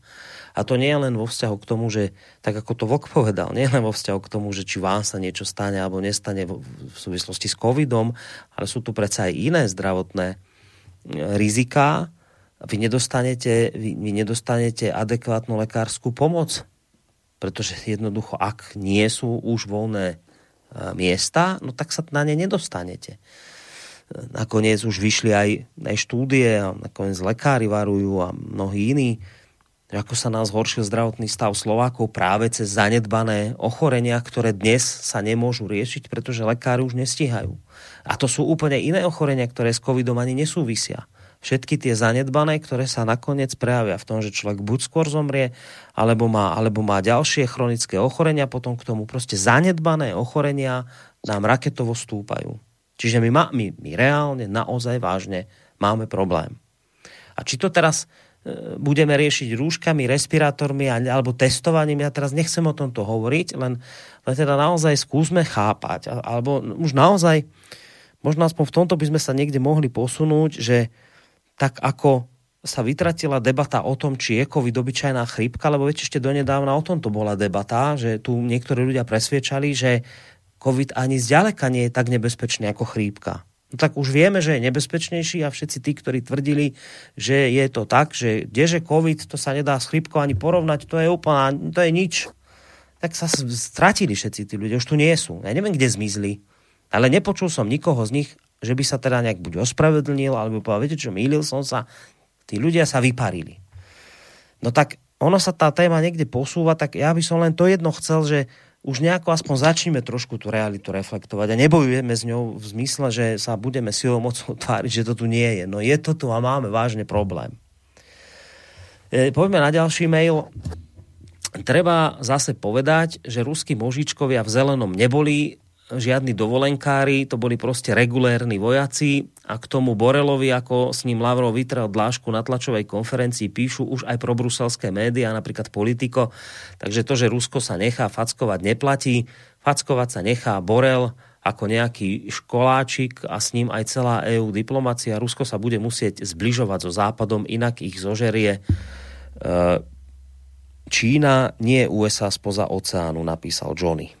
A čím už vlastně no, se to, akoby tak aj dostává k té našej Tomu se téme. ještě dostaneme. E, já myslím, že bychom měli vzít ty maily, které se vážou e, k té první části. A já jsem udělal hroznou chybu, že jsem začal tak, jak jsem začal. Prostě kdyby tam byl nějaký další mail e, Borisku ke covidu, tak ho přeskočíme, jo. Hmm. Protože ten nesouvisí s dnešním tématem. Dobre, no vieš, ja to nie, lebo tie maily otváram tak, ako prišli, asi ich nečítam predtým, tak ja potom, potom neviem, ja to tiež zistím, až o čom je ten mail, keď ho už čítam, takže preto aj tak sa nám také maily dostanú. Rozpad, to je ďalší mail, rozpad Sovietskeho zväzu z bezpečnostného hľadiska odstránil vojenského nepriateľa, ale priniesol nekontrolovateľné rozdrobený sovietský e, rozdrobení sovietského jaderného potenciálu a strátu kontroly nad jaderným materiálom SSSR to pre celý svet prinieslo ohromné nebezpečenstvo, ďaleko väčšie, než bola jadrová hrozba Sovietskeho zväzu. Pokiaľ dôjde k rozpadu Ruskej federácie, bude e, sa situácia opakovať, ale s ďaleko modernejšími a sofistikovanejšími jadrovými zbraňami, čo vedie USA k tomu, že toto riziko chcú podstúpiť hovorí Karel Záborský. No ty si tie rizika alebo ja, ty dôvody ja si myslím, že to jsme, to jsme zodpověděli. Já tohle taky nechápu, proč, eh, proč si Spojený státy a Západ něco takového přeje a dělá všechno možné, aby se to stalo. Já to prostě nechápu. Nemám Eh, posluchače Karla ne, neuspokojím, já to prostě nevím. Dobre, ďalej tu máme Rišo z, Rišo z Galanty. Dobrý večer, prajem do štúdia. Nemyslím si, že táto kríza prekoná zdravotnú krízu španielskej chrípky, keď v roku 1918 bolo 1,5 milióna obyvateľov a obetí bolo 50-100 miliónov z pohľadu ekonomického. Súhlasím. Čo sa týka deduška Bidena, horí mu barák a popri tom rípe do ruského medvedia a rieši prípadné zahraničné vojenské intervencie z malého stranického funkcionára, ktorý sa dostal do Senátu USA cez slnečkárske sluby. Je dnes najmocnejší muž planéty, jeho politika je okrem agresie voči Rusku zameraná na uvoľnenie morálky a mravov v prospech prospech ultraliberalizmu. Biden víťazom vo voľbách pomohol Číne, ktorá sa bála uživenia americkej hegemónie pod vedením demokratov, ale zároveň oslabuje svoju krajinu zvnútra, pretože Čína postupne získava väčšinové podiely vo významných amerických firmách. Vyzerá to, že senilného Bidena do roka a do dňa vymení viceprezidentka jamajsko-indického pôvodu Kamala Harrisová, ktorá bude viesť multikultúrnu, multirasovú, ultraliberálnu politiku pre všetky menšiny, tak ako sa dostala do vysokej politiky. Bude to viesť k postupnému zániku tradičnej rodiny a rasovým a etnickým nepokojom. Pán Vlk vymení Kamala na poste prezidenta Bidena? Ďakujem za odpoveď. Nevím, e, v téhle funkční periodě si myslím, že asi ne, pokud Joe Biden zdravotně neskolabuje. Myslím si, že ne ale podle mě si demokrati připravují jako kandidátku pro další prezidentské volby. Potom sú tu maily k vakcínám, čiže tie preskakujem. Máme tu mail od vláda. E, to zdánlivo slabé postavenie Ruska vyplýva z milne chápanej ruskej psychológie a ako vidno, takto chybne uchápe aj vlk. Rusi zjavne myslia a jednajú dlhodobo a dnes majú morálne jasne návrh proti západu. Rusom stačí vydržať a sú schopní vydržať a ak budú napadnutí, sú schopní sa brániť.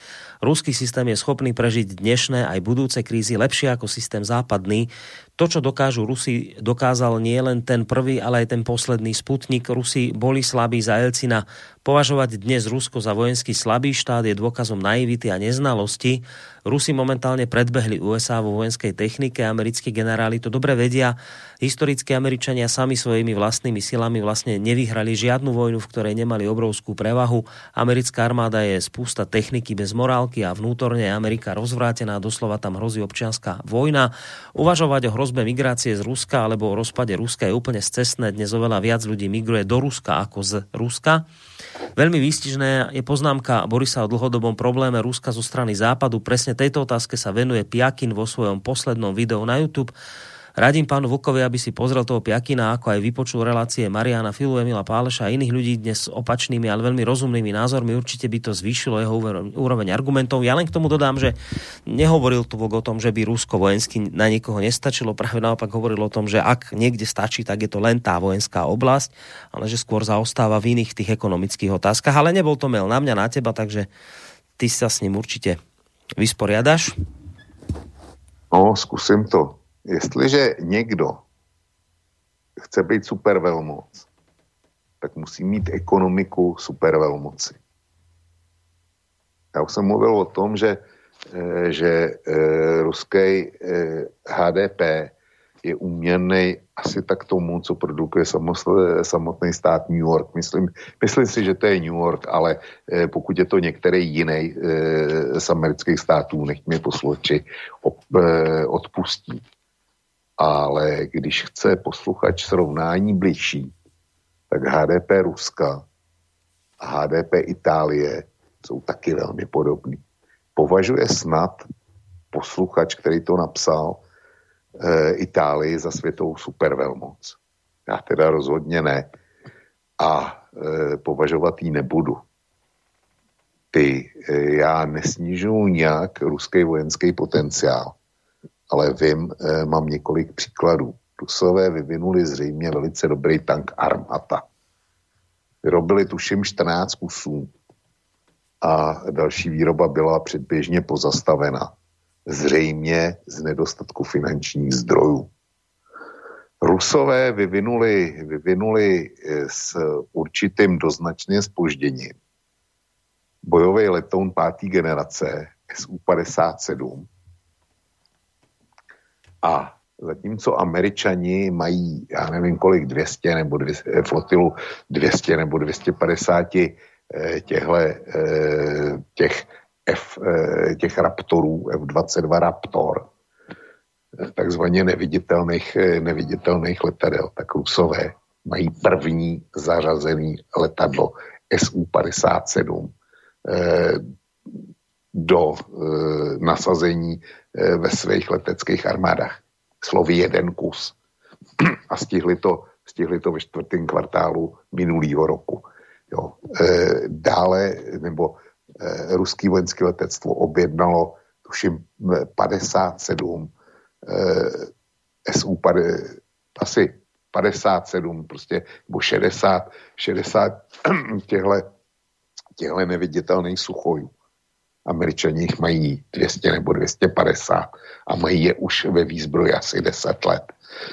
A tak bych mohl uvádět další příklady. Samozřejmě, že Rusové, eh, Rusové mají zbraně, které eh, mají v, eh, v používání eh, například eh, supersonické rakety. To je pravda. Ale Američani je dneska, eh, dneska nebo včera jsem četl zprávu, že první útvary eh, první raketové útvary amerických ozbrojených sil je dostávají, je právě mají zatím dostávat taky a tak dál a tak dál. Eh, já se snažím eh, hodně číst eh, vojenský weby a když se podívám na to, na kolika zbraňových projektech v různých, v různých odvětvích dělají Spojené státy, tak je naprosto jasný, že tohle nemůže obsáhnout ruská ekonomika. Ty si můžou vybírat pouze, pouze určitý, eh, určitý hlavní, hlavní sektory, ale nejsou schopní působit na tak široké, eh, na tak široké paletě jako Spojené státy. Jejich ekonomika jim to prostě nedovolí. Čili Rusko je eh, respektovaná velmoc jenom díky svýmu atomovému arzenálu. V tom ostatním bavit se o tom, že, že američani jsou jenom technika a vojsko bez morálky, to není, to prostě není pravda. Američani doteď ve svých dějinách prohráli jednu jedinou válku a to byla větnamská válka. Zatím. Druhá prohra přijde v Afganistánu, ale zatím prohráli jednu jedinou válku. Nikdo nemá takový skore, jako mají Spojené státy. Takže eh, já bych řekl, že ten mail, tam je spousta věcí, který bych charakterizoval jako přání otce myšlenky. A doufejme, že se nepřesvědčíme o tom, jestli mám pravdu já, nebo, e, nebo ten posluchač, který ten mail napsal. Hmm. No, dobre, ideme k tej našej druhej téme.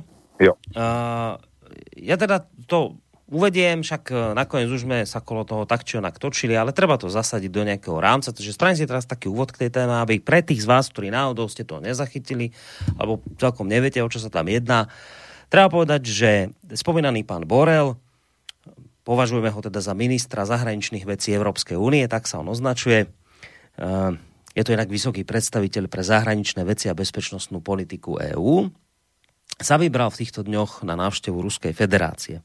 Mal tam diskutovať s Lavrovom o východnej Ukrajine, o činnosti Ruska na Ukrajine v susedných krajinách, o pokračovaní implementácie iránskej jadrovej dohody a tak ďalej. Tak rôzne takéto medzinárodné témy tam mali prebrať. A klimatické témy No ale vlastne Borel odchádzal do Moskvy v období, keď sú tie vzťahy medzi EU a Ruskom už tak čo tak napäté a teraz ešte o to horšie je to, že tam vlastne ten Navalny figuruje a je to celé také ešte horšie, ako to bolo. No. Ale nakoniec teda išiel Borel do tej Moskvy, hoci teda vraj mu niektorí kolegovia vraveli, aby teraz tú návštevu stopol, že teraz nie, to nie je vhodné práve vzhľadom k tomu Navalnému a tomu, čo sa deje, že teraz to nie, no, no išiel. Pôvodne teda to vyzeralo aj celkom pozitívne. Po tých rokovaniach sa objavili správy, v ktorých sa konštatovalo, že Ruská Európska únia majú záujem na zachovanie a rozšírení kanálov pre svoje dialógy, že chcú teda pokračovať v spolupráci hoci teda majú rozdielne názory na, na rôzne oblasti, ale že teda ten Borel sa s tým Lavrovom zhodli, že, ale teda, že predsa len, hoci nás niečo rozdeľuje, ale chceme spolupracovať. Zároveň mali obidvaja deklarovať e, nejakú takú pripravenosť pragmaticky spolupracovať tam, kde je to v záujme v prospech oboch strán. No skrátka, dobre, nebudem to tu všetko teraz čítať, času nie je veľa. Skrátka, dobre, celé to vyzeralo tak, tak akože, že dobre, že celkom pozitívne, také pragmatické, no dobre, spomenulo sa, že sú tu konflikty, ale, ale, že, ale že pozerajme dopredu, však poďme hľadať niečo, čo nás spája, niečo, čo nás rozdeľuje. Takto by som to nejako povedal. E, no lenže ešte, ešte keď bola vlastne tá spoločná konferencia, tak to všetko tak vyzeralo, len potom sa stala vec neuveriteľná. Pán Borel sa vrátil domov a zrazu sme sa dozvedeli niečo, ale že úplne opačné diametrálne iné veci z jeho úst zraz, zraz, skrátka zaznievali. Pôvodne to vyzeralo tak, že cesta do Moskvy bola úspešná, skvelá, fajn. A potom prišiel obrad o 180 stupňov. Borel v nedelu v príspevku na svojom blogu uvádza, že Rusko odmieta konštruktívny dialog z EÚ, že Európa z toho musí vyvodiť dôsledne, e, ako teda vážne, že dôsledky dokonca hovorí o že treba, bude treba prijať zrejme aj nejaké tie ďalšie sankcie. No a čo sa stalo? Že čo toto tak zrazu, tak, takáto zmena? No tak sme sa potom postupne dozvedeli, že teda vraj ten Lavrov mu mal povedať na tej konferencii, že, že tá Európska únia je nespoľahlivý partner jednak, ale že čo horšie bolo, že počas toho, ako tam vlastne ten Borel bol na tej návšteve v Moskve, tak Lavrov mu oznáme, alebo teda bolo oznámené, že Rusko vyhostilo troch diplomatov, myslím, nemeckého, švédskeho, ešte jedného, polského, za to, že sa mali zúčastniť na nedávnych demonstráciách e, na podporu Navalného a že teda toto si Moskva vychutnala a vyhodila, alebo teda týchto diplomatov vykázala práve v čase, keď tam bol Borel na návšteve. Borel teda, že o tom vraj údajne nevedel, že sa to dozvedel až potom ex post a keď sa to dozvedel, tak mal vraj osloviť Lavrova, aby teda takúto vec nejak nerobil, či čo. No teda, že, že, že tá, takáto vec sa udiala. A teraz naše médiá to tak, od, to už vlastne niekoľko dní to trvá od tej návštevy, tie naše médiá to tak celé prezentujú, že tak teda toto bol, bola blamáž toto, čo sa udialo, to bol výsmech, že teda hovoria to tak, že ten Lavrov vytrel podlášku Borelom, že tako, takéto poníženie, aké mu tam on proste pripravil, ani keby len jemu, ale vlastne celej Európskej únii, že to bolo niečo nehorázne. No a teda došlo to až tak ďaleko, že teraz nejakých vyše 80 europoslancov hovorí, že No, pán Baure Borel, sklamali ste, vám tam proste, vami to tam vytreli podlahu, ste, ste tam urobili hambu pre celú Európu v tom Rusku, pre celú Európsku úniu, no budete musieť opustiť ten svoj post. No ale zdá sa, že teda Borel tak ako nemal problém do Moskvy ísť, tak teraz vyzerá to tak, že je z neho asi najväčší rusofób a teraz zrazu hovorí o o, o sankciách a o zlom Rusku, dokonca vraj zanechal dobrý dojem, teraz bol vraj zlý na Rusov v tom Europarlamente, takže vraj dostal, teraz zanechal dobrý dojem. No ale tak či onak, proste sú tu nes, nespokojní europoslanci, bolo ich vyše 80, ktorí teraz žiadajú rezignáciu pána Borela po, tomto, po tejto jeho ceste do Moskvy. Som si tu aj pripravil nejaké zvuky, tri e, našich slovenských europoslancov, túto prvý bude hovoriť pán Bilčík. Nebudem, pustiť, nebudem púšťať všetky, lebo na to už nie je čas, ale pustím vám uh, aspoň teda tohto Michala Šimečku, ten progresívec známy mladý z progresívneho Slovenska, ktorý teda povedal, že jeho frakcia vystavila pánovi Borelovi žltú kartu za túto cestu do Moskvy No a prečo? Tak však to povie sám. Tá cesta do Moskvy bola veľmi nešťastná. Pár dní potom, čo ruská policia rozprášila demonstrácie, plno ľudí je vo vezení, Alexej Navalny bol odsudený. Bol ten úplne zlý moment preto, aby tam šéf európskej diplomácie cestoval. Ja samozrejme som za diplomáciu a s každým sa treba rozprávať. Ale keď tam ideme, a špeciálne do Ruska, keď ideme vyjednávať, rozprávať sa o našich záujmoch, o tom, ako by sme vedeli na niektorých veciach spolupracovať, o tom, čo sa nám nepáči, tak tam nemôžeme ísť s prázdnymi rukami. Borel v Moskve nemal žiadnu páku na ruského ministra zahraničných vecí Lavrova, nemal dajme tomu, sankcie, ktorými by mohol pohroziť, ktoré by Európska únia mohla prijať v reakcii na Navalného, ani zastavenie projektu Nord Stream. Že podľa mňa bola veľká chyba už, že tam išiel a to, že tam nedokázal sa postaviť za európske hodnoty a záujmy, je veľký úder pre kredibilitu Európskej únie ako globálneho hráča a pre európsku zahraničnú politiku. A preto ja osobne, ale vôbec moja frakcia, mu vystavuje žltú kartu. Ten postoj našich členov je veľmi kritický.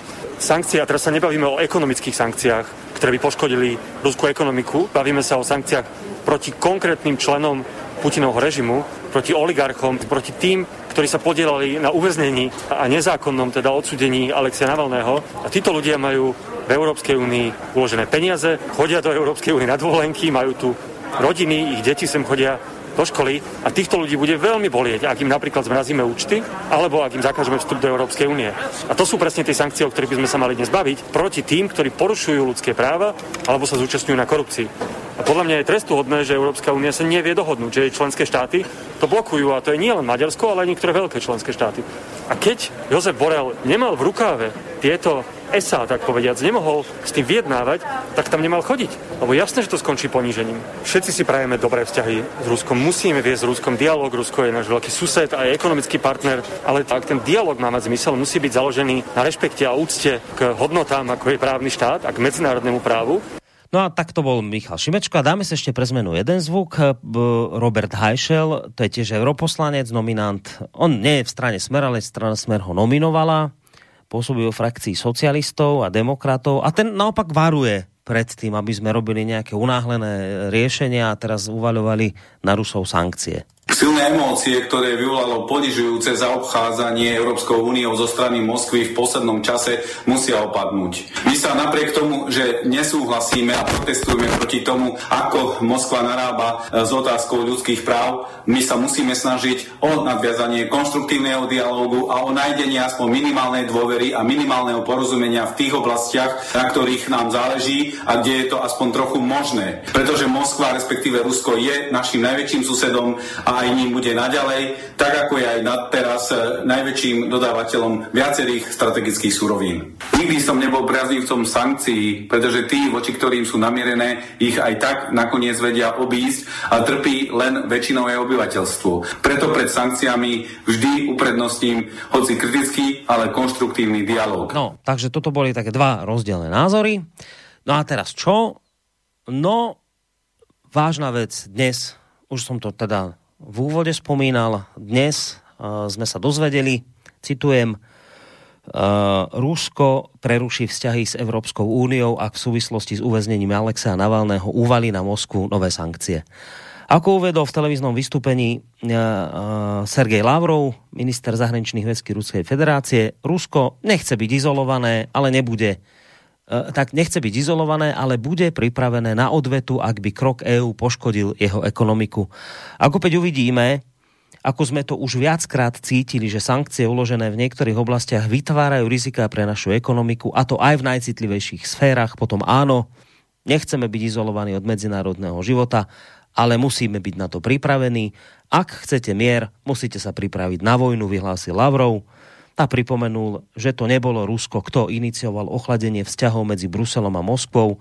Rusko je podľa jeho slov stále prístupné k spolupráci a súčinnosti s Bruselom, pokiaľ teda druhá strana prehodnotí svoje geopolitické priority. Čiže máme tu vyústenie až do toho bodu, že Rusko už hovorí otvorene, ak na nás uvelíte opäť ďalšie sankcie, lebo teraz už nepočúvame roky nič iné, iba sankcie, sankcie, sankcie, tak ak dáte ďalšie sankcie, tak s vami prerušíme diplomatické styky a hotovo.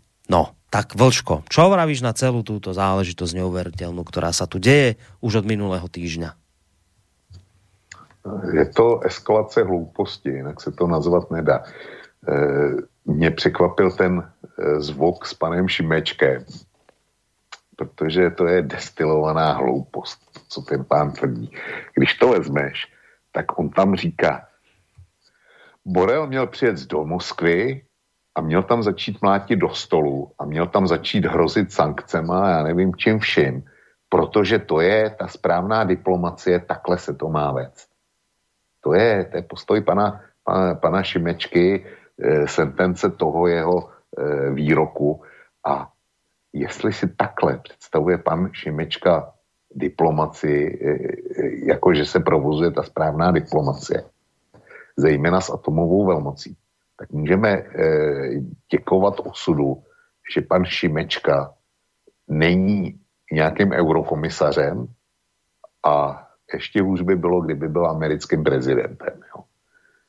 Protože ty, tyhle lidi, ty jsou zřejmě připravený zahájit zítra odpoledne válku. Když, ne, když nebude po jejich.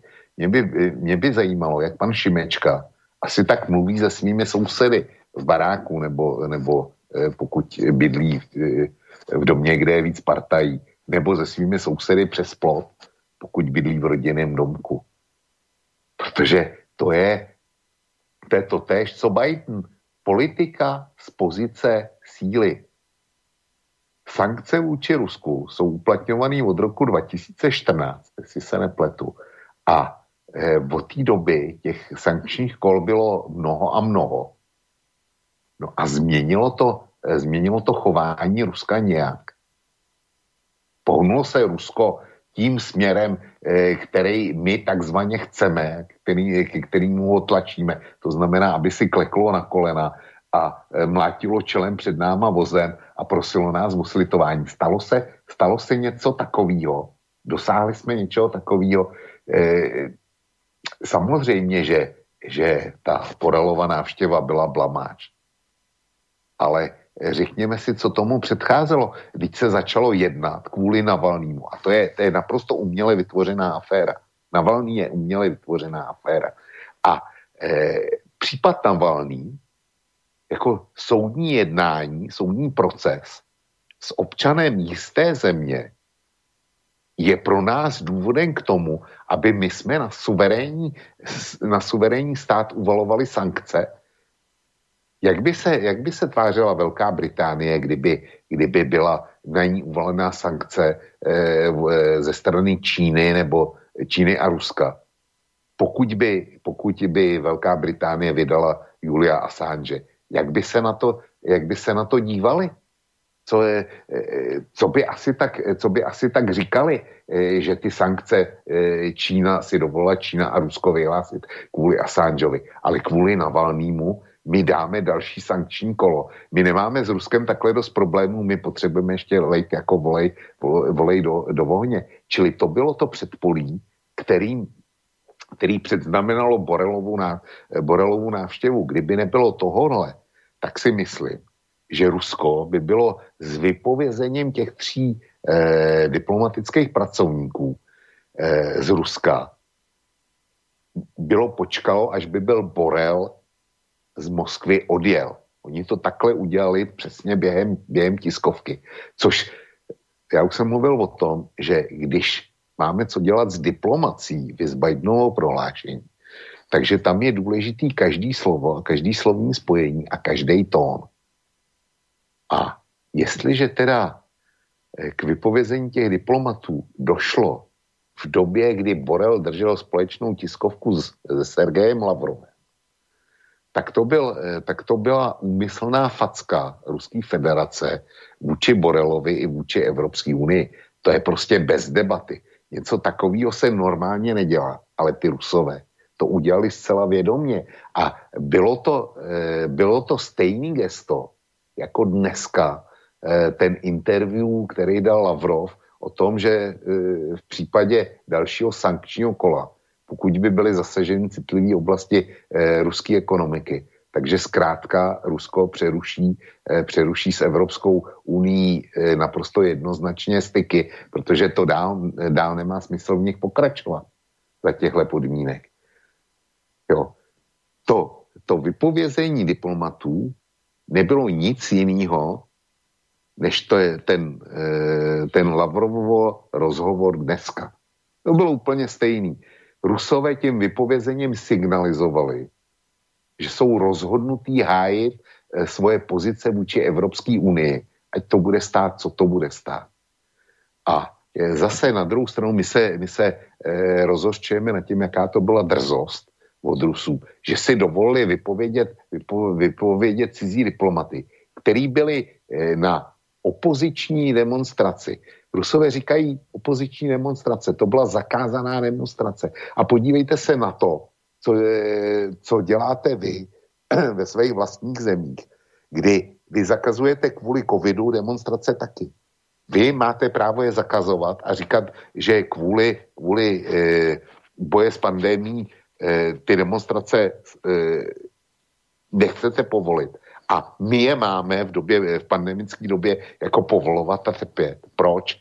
A zkuste si představit, že by naši diplomati se účastnili například v, dem, demonstrací, který pořádá v Německu AFD nebo Marine Le Pen ve Francii.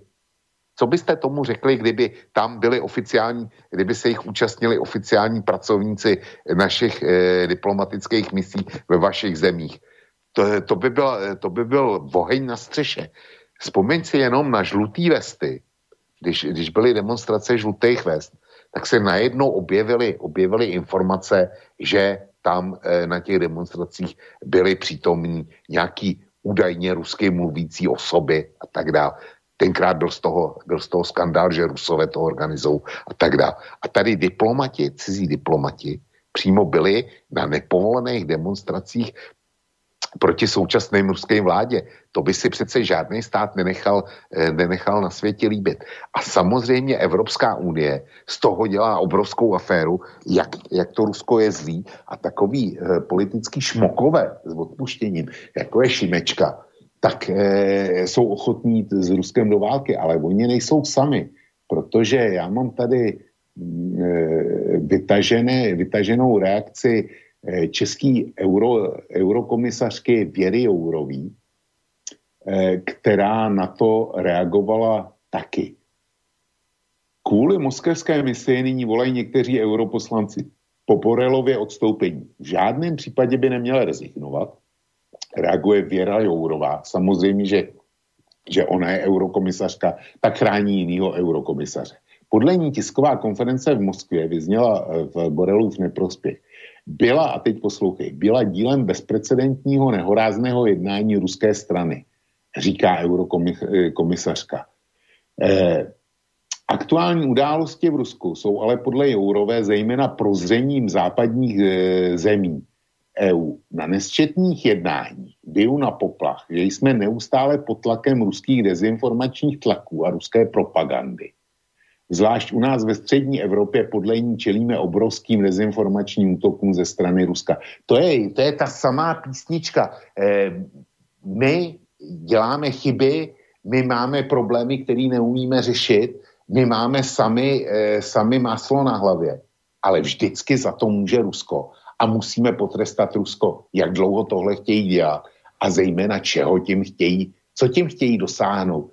Eh, měli by, měli by jasně říct, my těma sankcema chceme v Rusku konkrétně nastolit tohle, tohle a tohle, a, a aby bylo jasno, takový ty řeči, že tam chceme pomoct demokratickým silám a podobně, to je, eh, to je naprosto na nic a naprosto zbytečný. Já, já mám se sbíraný materiály k Navalným. Já už jsem to říkal posledně. Já se, já se pořád nemůžu odhodlat k tomuto napsat, protože dneska už vidím, já jsem si myslel, že to bude na jeden článek.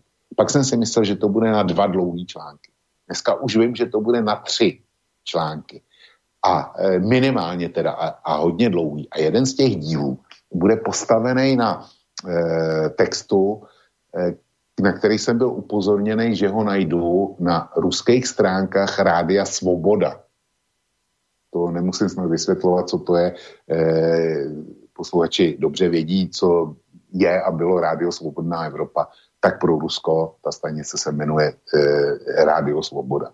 A tam je článek, který popisuje Navalnýho a e, opírá se o vyjádření jiného ruského disidentního e, politika Javlinského. A pro toho je, je Navalný e, něco jako e, štěnice.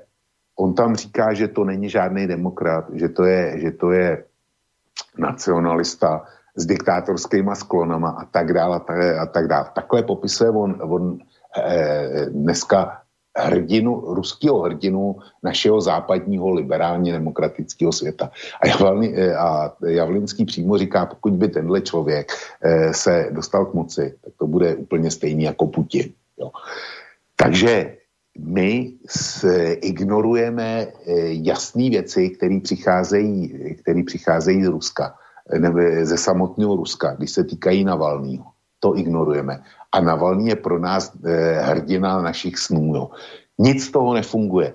A Západ by měl zcela konkrétně vynechat ty, ty, ty krásný hraběcí řeči o tom, že teda v Rusku pomůžeme demokratickým silám a tak dále a tak dále. Ne. Západ by měl říct, my, když, když my tam děláme politiku, která Rusku, když ji Rusko bude následovat, tak Rusku konkrétně zajistí tohle, tohle a tohle. A ve světle toho, jak vypadá současná česká demokracie, tak být obyčejným Rusem a rozumět detailu české protipandemické politiky a vidět, co se, co se odehrálo ve čtvrtek parlamentu České republiky, tak já osobně bych před takovouhle demokracií, kterou by mi někdo chtěl takhle eh, importovat, eh, před totálně neschop, eh, totální neschopností politických elit elementárně vládnout a zajistit zdraví obyvatelstva. Hmm. Tak já bych předtím vylez na nejvyšší strom, který, který bych v Rusku našel. Vieš, Vlčko, len to je tak, že ako keď sme sa bavili pri tom Bidenovi a pri, to, pri tých šialenostiach genderových a neviem, akých inkluzívnych, vravíš, že no dobre, však, ale ak to tu bude, tak si za to budeme môcť sami, že sme to dovolili. To je to, isté, že veď z toho ja mám akoby tú najväčšiu traumu, o tom som hovoril v minulej relácii, že ja už, sa, ja, ja už nevládzem toto pokritectvo tu, že nevládzem to už počúvať. Veď to je tak očividné, aj s, to, s týmto návalným. Ale teraz niekto by a môžeme si za to sami? Môžeme si za to sami, že naši politici môžu takto klamať do očí, že sa môžu takto podlo šimečkovsky správať? To je, vieš, čo môžem spraviť? Čo môžem spraviť s tým, keď mi tu Biden bude trieskať, že ja neviem, že manželstvo a neviem čo. Čo s tým môžem urobiť? Čo môžem spraviť s tým, že teraz, ja tu môžem kričať, koľko chcem, povedať im príklad. Počúvajte ľudia, ľudia, vy, vy pokrytci politickí, západní, teraz v Poľsku sa diali demonstrácie. Lebo tam proste v Poľsku teraz presadili nejaký zákon na podporu toho, že sa nebudú môcť vykonávať interrupcie. No tak žena, ktorá ten protest viedla, tak jej hrozí 8-ročný trest. Prečo? No lebo demonstrovala v čase pandémie. Nepovolený protest. Tak 8 rokov za urážky policajta a za to, že vraj podporila demonstrantov, ktorí niečo tam pod, posprejovali kostoly či čo. No tak vy pokrytci, západní politicky, čo idete teraz robiť? Budete teraz ako pri Navalnom? Túto páni, budete teraz, idete uvaliť sankcie na Polsko, že, že hrozí žene 8-ročný trest za to, že sa zúčastnila, alebo teda organizovala demonstrácie nepovolené v čase pandémie. A, a teraz čo idete spraviť s tým, že vraj podporila nejakých tých, ktorí tam robili nejaké veci v kostoloch zlé. Však veď vy ste podporovali Pussy Riot, tam tie, ktoré, ktoré robili vandalizmus v kostole v Rusku. No čo idete... A, a, a takto by som sa mohol pýtať príklad za príkladom, že už to nevládzem toto sledovať, toto pokrytectvo. Ale že čo s tým môžeš spraviť? Keď to, to, je, to je šialené. Ja, ja nerozumiem, ako toto ešte niekto nemôže vidieť. Nerozumiem, prečo na toto média veľké nepo... Rozumiem, prečo na to nepoukazujú, ale že je to strašné, že teraz aj toto presne, čo si povedal. Že sa to len vyťahne ako vec faktu, no fuj, hrozné Rusko nám tu po, ponížilo Borela. Ale však veď vy blázni, veď tomu niečo predchádzalo. Veď tomu predchádzalo to, že Švéd, Nemec, Poliak diplomat ide na nepovolenú demonstráciu na podporu Navalného. Len na nepovolenú demonstráciu v Poľsku, keď ide niekto, tak, tak žene 8-ročné väzenie a nikto s tým nemá problém. Čiže toto je to strašné a ja tomu nerozumiem, že čo sa tu ešte musí stať, aby tí ľudia už konečne začali vidieť, že sme skrz, naskrz prelezení pokrytcami. A že toto pokrytectvo, ak bude pokračovať ďalej, tak sa tu pobijeme. Tu musí vzniknúť vojna. Tu musí vzniknúť strieľanie, pretože nič iné nemôže, nemôže to inak skončiť. Toto pokrytectvo nemôže skončiť inak ako tým, že sa začneme zabíjať.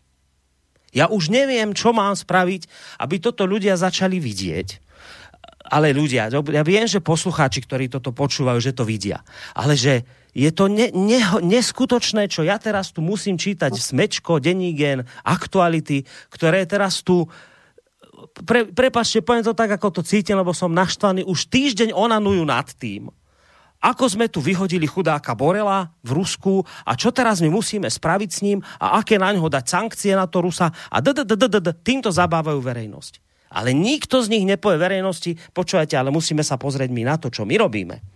Kde sme tých Rusov dotlačili. Že to zašlo až do bodu, že teraz nám Rus hovorí, že s nami zrejme no možno aj prerušiť diplomatické styky a že nám tu možno reálne hrozí do budúcna, že nám tu zavrú plyn alebo niečo, ideme sa o tom ba... Nie, nie, nie. My len riešme teraz, ako nám toho Borela chudáka s ním vytreli podlahu. Vieš, Vlčko, že toto je pre mňa niečo nepredstaviteľné, nehorázne. To, to, čo ty cítiš teraz u vás, čo sa deje v súvislosti s tým, s tým koronavírusom a neviem, ako, politici to riešia. Ja mám zase s týmto neuveriteľný problém a neviem, čo s týmto robiť. S týmto nenormálnym pokrytectvom a s tou neschopnosťou ľudí masovo meradle vidieť, že my sme ten problém, že my sme tí, ktorí toto všetko spôsobujeme, tieto problémy, naši politici, tým svojim pokrytectvom, tým svojim klamstvom, čo robia. Tým, že tu zneužívajú blázna pokrytca a, a, a nacionalistu Navalného na presadzovanie svojich vlastných cieľov. A nie tej sily v tom svete, kto by to povedal nahlas, že prosím vás, prestaňte s týmto, lebo sa tu budeme strieľať. Borisku, ty, já se soustředím na jednu větu e, z toho všeho, co si povídal. A ta věta zní, co s tím můžu dělat. Já si myslím, že oba dva děláme, co umíme, aby jsme upozornili co největší eh, počet lidí, voličů, lidí rozumějí voličů, na to, co se děje, co se děje kolem nás, jak to vypadá doopravdy, jaká je ta mm, e, skrytá informační část, která v mainstreamu zásadně není, nebude aby jsme na to upozornili co nejvíc lidí. A e, jak si vycházíme z toho, že když ty informace budou mít, takže budou pečlivě rozvažovat, koho budou v příštích volbách volit a co budou třeba i vyžadovat okamžitě od svých politiků. Víc udělat nemůžeme. Já e, proto, proto ty si založil Svobodný vysílač, proto e, já jsem založil KOSu, proto já chodím na slobodný vysílač, eh, vysílat a kdybych viděl nějakou další možnost, tak po ní určitě sáhnu. Problém je v tom, že přes veškeré naše e, snažení u vás na Slovensku vyhrála ta vládní koalice, kterou tam máte. Zkrátka bylo třeba potrestat, potrestat Fica, tak tam dneska máte Nadě a máte Korčoka a máte Matoviče a máte Sulíka. Ono, eh, ono to je úplně, jo, to je, to je prostě stejný kadlup jako ten Šimečka. Ty se liší akorát, dejme tomu, v přístupu k daním a, a k gender otázkám, ale, ale v tom jádru, v tom nejdůležitějším jsou úplně stejný. Takže vyhnali jste Roberta Fica, hmm. který, by, který by tyhle bláboli eh, prostě ten by, ten by dělal normální, racionální politiku. E, e, určitě tu zahraničí. No tak... Ten byl vyhnán, hmm. protože Fico tak hol, tak hol tam máte Šimečku. No, tak ja ti prečítam názor strany Smer, keď ju tu spomínaš. Strana Smer vždy podporovala dialog na miesto sankcií. Sme presvedčení o tom, že tak ako našu zahraničnú politiku je potrebné orientovať na všetky svetové strany, tak by aj Európska únia mala viesť dialog nielen s členmi, ale aj s ďalšími partnermi. Rusko považujeme za dôležitého hráča vo svete a partnera pre EÚ. Európsko-liberálno-pravicové strany by najradšej Rusko vymazali z mapy, ale týmto ich jednostranným pohľadom nič nevyriešia, ale len vytvárajú ďalšie napätie, čo my zásadne odmietame. Hej? Čiže a, a vyjadrujú sa k tomu, aké nenormálne je toto tie sankcie a neviem čo. Čiže tak, tak strana Smer. A nehovorím teraz, že voľte stranu Smer a ne, ne, ne, nehovorím nič, len, len na podporu toho, čo vraví Vočko, tak takto strana Smer. Posledná no. otázka z mojej strany. Lavrov povedal, že ak na nás uvalíte ďalšie sankcie, nebudeme váhať preušiť diplomatické styky s Európskou úniou. Myslí si, že je toto, táto vec naozaj reálna? Teraz nie tie sankcie, ale ak tie sankcie naozaj Európska únia dá, že naozaj je reálne, že Rusi by toto urobili? Alebo je to skôr také, že robia svaly, napínajú svaly, ale že nedajú to, ne, neurobia to? Borisku, já si myslím, že by to udělali. Otázka je, co to znamená prakticky. Stáhnou svého velvyslance z Bruselu, který tam je, Eh, co to, co to prakticky znamená? Mm. Já, eh, pro, mě, pro mě to nemá reálný obsah. Až, až uvidím, co všechno eh, z ruské strany by následovalo, tak, tak pak se dá něco komentovat. Ale takhle, takhle, je, to, takhle je to zatím v rovině, v rovině možný gest. Mm. A gesta, gesta jsou sice, sice někdy velmi efektní, mm. ale sú to pouze jenom gesta. Dobre, čiže zatiaľ by si nejakú priamu hrozbu niečoho reálneho, konkrétného z toho zatiaľ že nevidel, by, hej, z tohto celého? Že, eh, jako typu, že by, že by přestali dodávat eh, plyn a naftu do Evropy. To, tak to můžu naprosto spolehlivě vyloučit, hmm. protože jakmi, jakmile by eh, jednou přerušili, jednou, jednou, začalo by na jeden den, z politických důvodů přerušili dodávky plynu do Evropy, tak v tu ránu by se jim evropský trh velice rychle uzavřel a tím, tím by oni nevratně poškodili svoji ekonomiku. To si hmm. nemůžou dovolit. A mala by Európa v takom prípade možnosť ten nahradiť a hneď v dohľadnej dobe potom, vieš, tie výpadky? Hned, hned ne, hned ne, ale určitě, určitě eh, dejme tomu do nějakých třech, čtyřech, pěti let, pěti let by to udělali a Rusko bude chtít prodávat plyn i za 50 let, ne, ne, nejenom dneska, příští rok, ale i za 50 let. No, dobre, pozerám na čas, už sme 6 minút po limite, mám tu predsa len nejaké mailíky a aj telefonáty, takže ja neviem, že čo ideme spraviť. Zrušíme to teraz už a prípadne by sme to zajtra doklepli v, v, v nejakej rýchlej, ale kratučkej, maximálne 20-minútovej listárni, alebo klidne, ako? Hej? Klidne, Dobre. Klidne.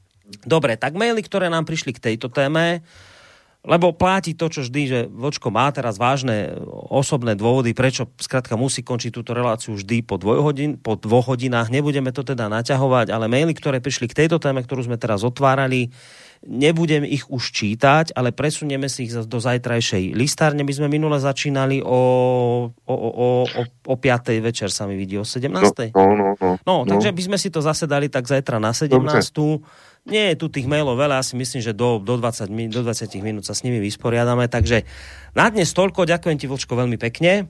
A zároveň sa ospravedlním poslucháčom, že teda nedošlo na ich telefonáty, ale vidíte sami, že dnes sme mali čo robiť, aby sme tieto dve témy vôbec nejako obsiahli a stihli, takže verím, že to pochopíte, ale tí, čo ste písali maily, strach nemusíte mať, pretože zajtra na ne teda dôjde v Volkovej listárni. Takže Vočko, ďakujem ti veľmi pekne za dnešok.